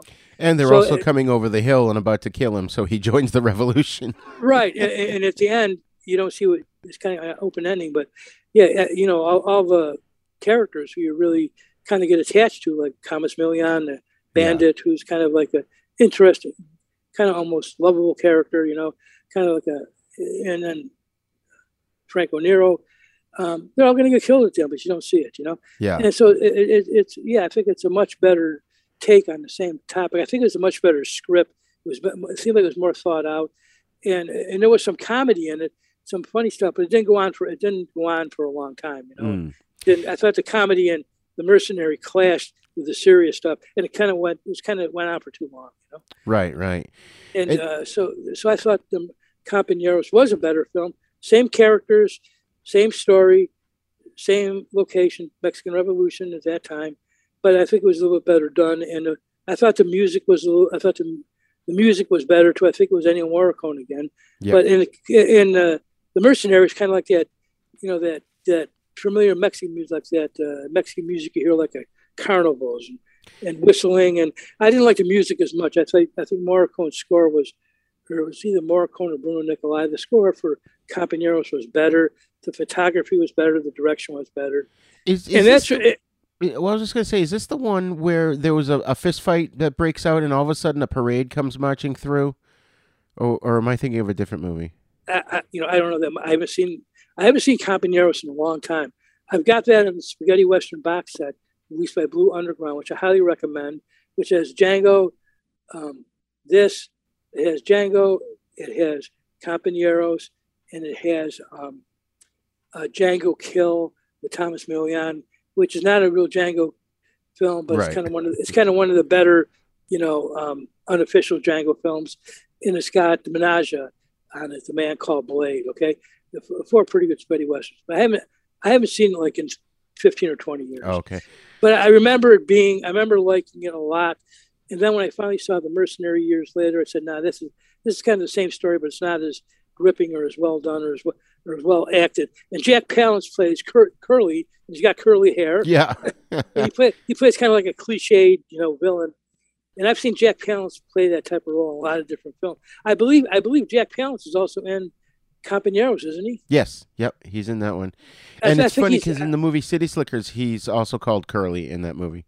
Oh, really? Okay, right. Yeah. He he he really won deserved the Academy Award. He won for that. I'll tell you that. Yeah. because he was he was really a good character actor and villain in many many films. No, he's he's one of those actors. Would you say he was sort of the exception to the rule? Because we talked about a lot of these guys that their career started to tank over here, and they went over and became stars in Europe for a while. But his career was going pretty good. He went over there and became, you know, worked quite a bit, and then came back here. Like there was no break. I don't, I don't think you're right. in his career. You're right because he came back over here and he still was in a lot of. He, he was still he still got lots of prominent roles in successful American films. Yes, Yeah. he did. He didn't. He got he, he right up until like right right up until City Slickers. Like that was made in the 1990s. So that was like 25 years later. He was still getting important character roles, villain roles, important roles, and he won the Academy Award. Yeah, best- yeah. best supporting- and he, he got up and did one-handed push-ups, and the man, Yeah, I remember. the man had he- only one lung. right, right. He had one lung. He had black lung disease because he was in, he worked in the mines and like Charles Bronson, he worked in the mines when he was a kid of Pennsylvania. you know? Oh yeah. And he was um also he used to do push-ups on the set of his films. I've talked to some people who worked on films in, in Europe, and they said that he used to do that between takes. You know, Yeah. he used to like do push-ups to intimidate people or say show that he was still you know a tough guy. And this was back in the late '60s. Okay, I mean he had already been in films for 20 years. He'd been in films throughout the 1950s. I mean, remember Shane Yep. played Yeah. the, the the killer in that. He's I mean that's what that's one of the that that might be his greatest villain role because he's got the black glove he puts on, you know. Yeah. yeah. And uh, uh, I mean he he already had that villain role mastered in Shane back in the early 50s, you know. Oh I yeah. mean, he's he's great in that, you know. He's also in Attack, you know. Right, You know the the war movie, great in that. He's Oh so right. many- Yeah. yeah, yeah. So many great movies he appeared in the U.S. and film a lot of film noir type movies he was in. Yeah. And um, so yeah, he came back and he still got roles. And so to say, throughout the 1970s, he had he played like in um, horror movies. He was in comedies. He was in, still played villains, and then like I said, City Slickers, he got the Academy Award for Best Supporting Actor. Very much deserved. But I, I just watched uh, on um, I get I- I see a lot of older European films too on uh, some of these YouTube channels or some channels. I just watched an old film of his made in the 1960s called uh, uh, it's called Craze. He plays an antique dealer, crazy antique dealer who's killing people because he worships this African god. God, okay, and it's, it's really a neat little movie. And he plays a total villain and a killer, crazed killer. But you really believe him. And that was made like I think in 1969. No, no, that was made in the mid 70s. That was made in 73 or 74. And Huh. he, he was, he's excellent playing this kind of crazy antique dealer. It, it was filmed in London, Oh yeah, seventy four. 74. He's great in it. It- It's on, I think it's on YouTube and some other channel. Oh, it's on Tubi. Tubi, yeah. Yeah. That's where I watch it.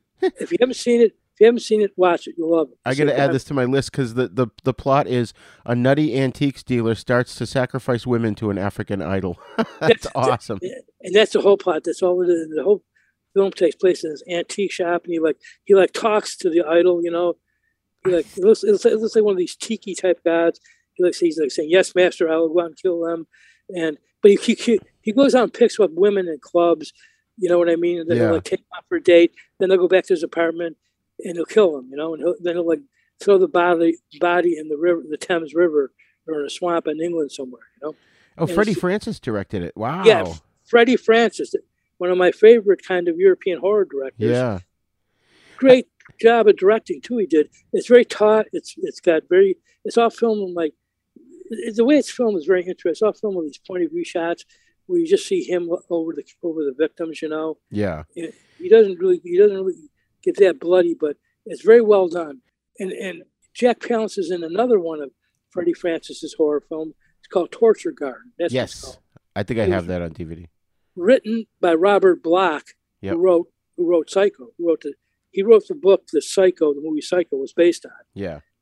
Robert Bloch was a very prolific screenwriter and novelist uh, with horror and science fiction. He wrote scripts for The Twilight Zone and for Night Gallery, and he wrote he wrote this other Freddie Francis film called Torture Garden. And Jack, it's like five horror stories, short stories, and Jack Palance is in the last one, and he plays a collector of Edgar Allan Poe memorabilia Right. kind of uh, his kind of goal is to uh, make Edgar Allan Poe arise from the dead. okay, Yeah. It- it- it's it's a really good. It's only less like twenty minutes. A really good twenty minute short horror story, but it's excellent. Jack Palance is just superb in it because you can see you can see he's really unhinged. He's like it's like it's kind of like a, a commentary on people who collect things. You know, who can go crazy Right. by just wanting to collect things, and they want to they want to have the best collection there is. You know. Oh yeah, I, I remember when I was a kid, my mother and I would stay up late on Fridays and Saturdays and watch the scary movies, and that was one of them. I never forgot that film, especially with Burgess Meredith sort of being the the Right. wraparound host for the film. you Right know? now, and Burgess Meredith is great. It's got a really good cast too. And Burgess Meredith, another excellent American character actor. Peter Cushing. Jack, and, and yeah, Jack Palance is in it. Peter Cushing's in it. Yeah. It's got a great cast. You know, it's um, and uh, so yeah, Palance. He, he was good in those things. Still getting roles in Europe. Came back and got roles in America. Plus, he had he was on tel- he had television series in the seventies and eighties. He had like um, I can't remember Ripley's Believe It or Not. Yes. Yep. he was the host of that. So he was he he remained a very successful actor right up until his his death. He would so always yeah, his do the story, and he'd go, "Believe it or not." or not right. That's a very good Jack Oh, Palance thank you. imitation, by the way, Re-Gor. Very excellent.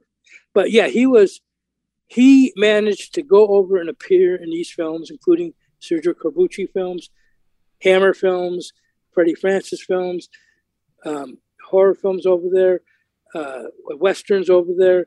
He appeared in short and sandal films. He played Genghis Khan, I believe, in one film, Yep. and then and then he, he appeared in the the Mongols is another film that was made over there, and uh, he's very good as that. It's, it's, and you really you really believe him as that type of character. Right. His, his face looks like that type of you know Mongol type character. They, they made him up with a Fu Manchu mustache. Right. So yeah, his career didn't tank after that. His career, he had a long career, successful career. Right, right.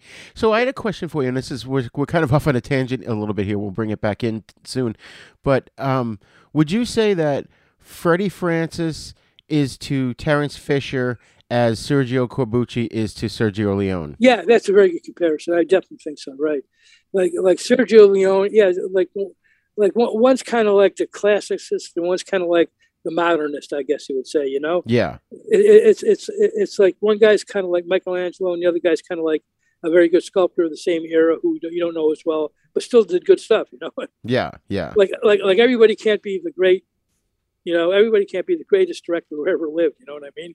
Right, and right. Yeah, that's a very good comparison. That- That's very good. And Freddie Francis made a lot of good films. He made Tales from the Crypt, another good anthology. Tales of Witness Madness is another favorite. He went on. He made a whole series of these anthology Yeah. and he made um, the Creeping Flesh, which is very good too. Which Yep. is a he was a cinematographer also. He did the camera work for The Innocents, classic British horror film, and then he Oh, right. became a then he became a cinematographer who worked with David Lynch. He was a cinematographer on The Elephant Man. I did not know that. That's amazing. Freddie Francis, he did the black and white cinematography.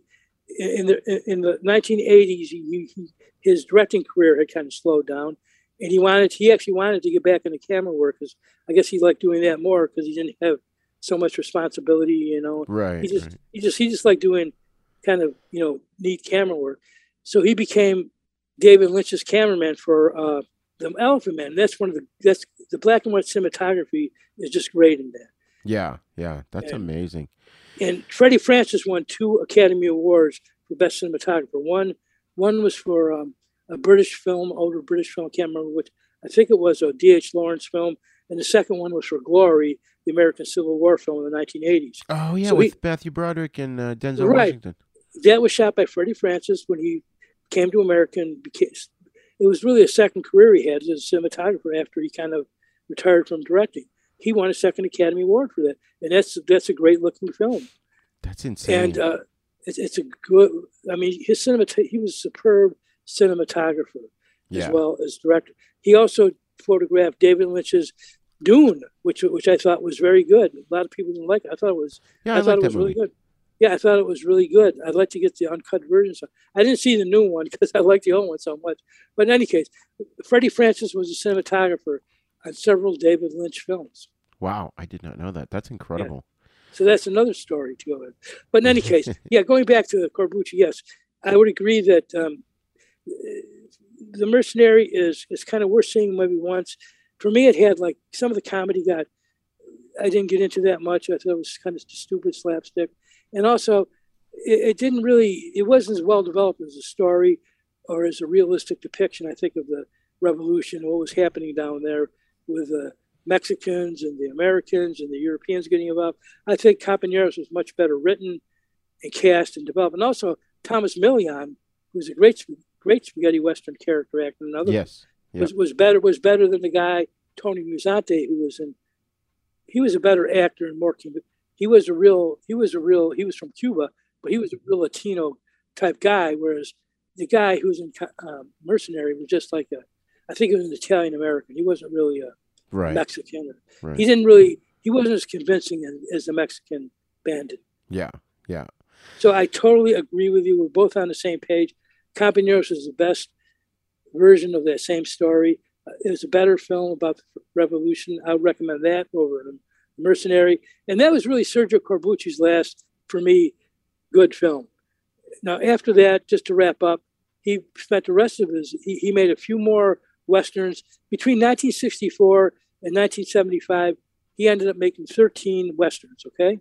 Yeah. um, and two or three of them, two or three of them were great. I would say uh, the ones to see are The Great Silence, Django, um, both excellent westerns. Companeros and Minnesota Clay was a very good one. Um, he made three. He made he made two or three really top notch ones. So um, out of thirteen, he made other Italian westerns which weren't quite as good.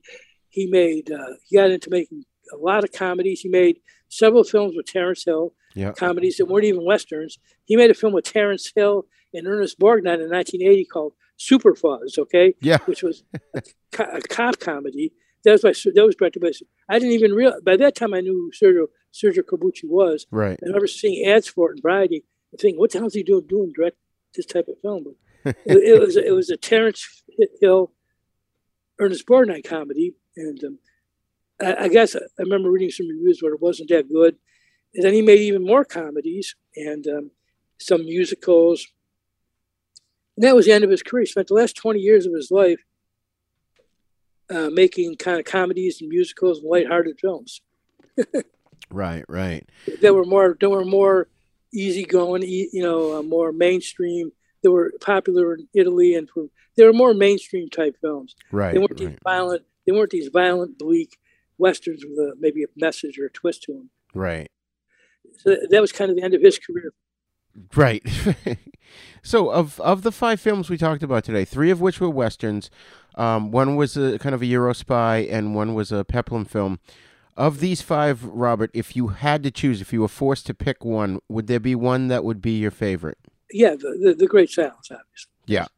And, and, and then Django after number two, a close second.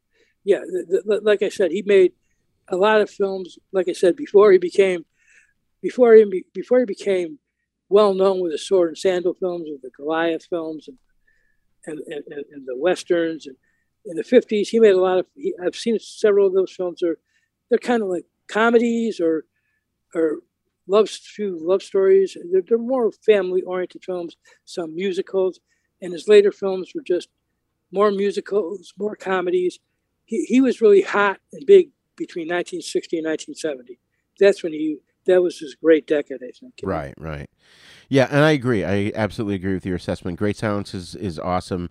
Django is just almost on the same tier. Um, I think I've seen Django far more than I've seen The Great Silence. I've only seen that once or twice. So I have to watch that again. Right, Um, that's worth having.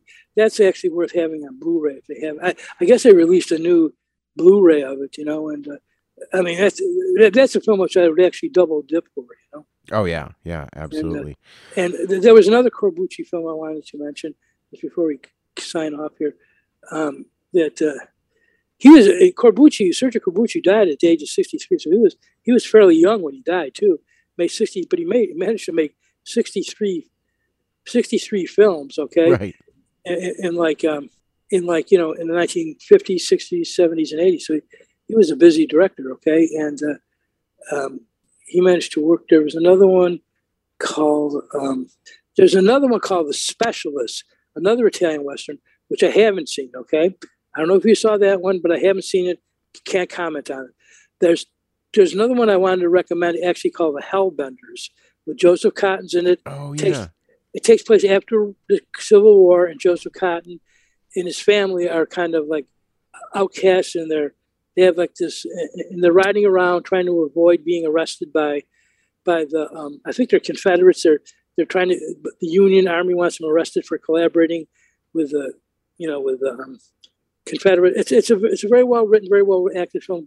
Joseph Cotten's very good. That's a good one too. Okay, and um, not not not really essential, but it's it's on it's, it's on YouTube. It's worth watching. Now there's another one we even haven't mentioned. Burt Reynolds' only Italian Western was directed by Sergio Corbucci, also in 1966. Oh yeah. Burt Reynolds went there and made Navajo Joe. That's okay? right. Yeah. Where, where, and I've seen that film. Um, it- it's got a lot of action in it. Burt Reynolds kind of plays a very brooding Native American who um, is fighting off corrupt, uh, corrupt Indian agents, or uh, they should call them. The, they're American officials who are supposed to help the Indians, but they're actually stealing from. They're supposed to help the Native Americans, but they're actually stealing from them. Okay Right. Right. he, he's fighting he's he's fighting uh, bandits and he's fighting Indian officials, U.S. Indian officials who have hurt Native American people. So he's playing a very a very you know morally upright person, and he's you can tell he's kind of uncomfortable in the role. Okay, he's got like this he's got like this wig on this to make him look more Native American, and, his performance reminds me a lot of Marlon Brando's performance. Some of Marlon Brando, he's, he's very brooding. Yeah. He stands he stands like Marlon. If you, if, you- ever watched that film, think about Marlon Brando. I guess he was very influenced by Marlon Brando at that time. But he's he's good at it. It's a good film. He's good in it. That's kind of a what we're seeing is kind of an, an oddity. Okay. Yeah. If you want to if you want to see Burt Reynolds in an Italian western, you might as well see it directed by Sergio Corbucci. It's- That's kind of worth watching. Yeah. Maybe once. Uh, That's on my although list. yeah, Th- that's also a lot of a lot of Corbucci's films are on um, online. Yeah, right, right. Yeah. So, yeah, definitely, folks, you should check these out. So, Robert, this was an awesome episode. It was very fun, and I'm looking forward to doing future ones. Uh, can you tell the listeners where to find you online? You can find me online. Um, I'm on Facebook, and uh, I have a private account. If you want to send me a, a you know friend request, I'll see how you know, see if I can add you. And I'm also I have a blog spot. I have a blog on deals with pretty much exclusive with Jess Franco, but we also talk about Jess Franco films. We talk about European horror and some other films. It's called I'm in a Jess Franco State of Mind. It's an award-winning blog. I've had it online for like uh, almost 20 years now. Okay, it's won a, a accredited blogger award, and it's at www.robertmonell r o b e r t m o n e l l dot blogspot b l o g s p o t dot com. I also have a, a, a, a website called Cinema Drome, Cinema Drome like Videodrome. It's on Tapatalk. Uh, um, I'll have like uh, I'll have the next show. I'll have like a, a new link for that, which I'll give out and that's like an international movie website where we have discussions about movies, where I have a lot of reviews up there. I have interviews up there, a lot of information about a lot of different films, Italian, American, uh, Asian films. So I'll, I'll have a, a, and I have a new, uh, I have a new link for that, which I'll give out. I'll uh, announce in our future commentaries, our future, I'm sorry, our future podcast. I also do commentaries for Mondo Macabro. really, really, really fine company. They started out in England. They have Mondo Macabro in the U.S. And they release really, really fine, fully restored editions of Blu-ray. Uh, a lot of Euro cult stuff, a lot of Asian cult stuff, of just international cult films. Uh, I was also recommend Severin Films, a very good company. Uh, Severin Films, and I've I've worked with them before doing commentaries and uh, other things and and video extras. They also release release a lot of cult films. They release a lot of Jess Franco films. They release a lot of European films, some some Asian films, some American cult filmmaker box sets. They do a lot of bundle box sets now. Um, the, so most of the most of the stuff I review or work I get now and working on DVDs or Blu-ray, mostly Blu-ray stuff, is with those two companies, both of both of both of whom I worked with over the years. And I just wanted to mention them. I'd also like to thank for his help Paul Vineyard. Uh, please make sure this stays at the end here. Uh, who, helped, who, helped me out by um, by giving me some information about the dubber that Sergio Corbucci was dubbed by this by this one dubber Anthony LaPena, um, an American who went to Europe and dubbed all these actors, he dubbed Sergio Corbucci in a documentary which Sergio Corbucci appeared in. Okay, so that's that's his voice. So he recently told me about Sergio Corbucci being dubbed by this guy whose son now works in Italy in dubbing. Wow, that's awesome. Right. So that's Paul Vineyard. He's he's on he's on our our website sometimes. He's a good friend. Um, he also knows a lot about cult movies. So I also like to thank him. And uh, and once again, it was a pleasure being with you, to, being here with you tonight. I hope we can do this again soon. Excellent, excellent. We definitely right. will. And folks, you can find me on havenpodcasts.com. And if you want to send your feedback, tell us um, what you thought about the episode, maybe give us some suggestions for cult films or anything, um, comment on what we've talked about, you can send that to havenpodcasts at gmail.com. And if you could put Cult Movie Lounge in the subject, um, I have created a Facebook page for it, but I can't give the address out yet. And uh, Bob, I meant to tell you this off mic. I accidentally wrote the Cult Lounge, and Facebook wouldn't let me change it. And then I went to do it again, like because it said, "Oh, you got to wait seven days." So I went to do it again the other day, and it goes, "Oh, well, that that's not allowed. You can't name it that."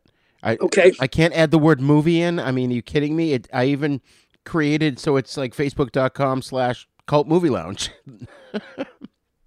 so we'll figure that out, folks. Um, don't forget to join us again for the next episode, and um, we look forward to talking to you again.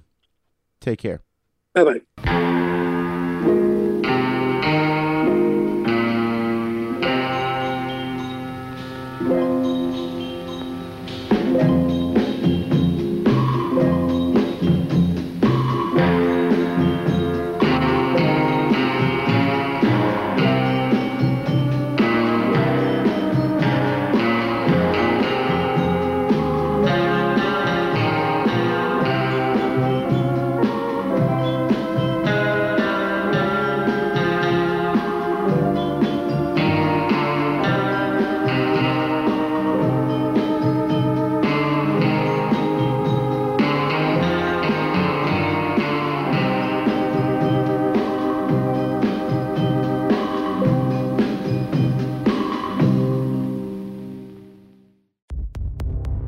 More shows like the one you just heard, check out the Dorkening Podcast Network at thedorkening.com.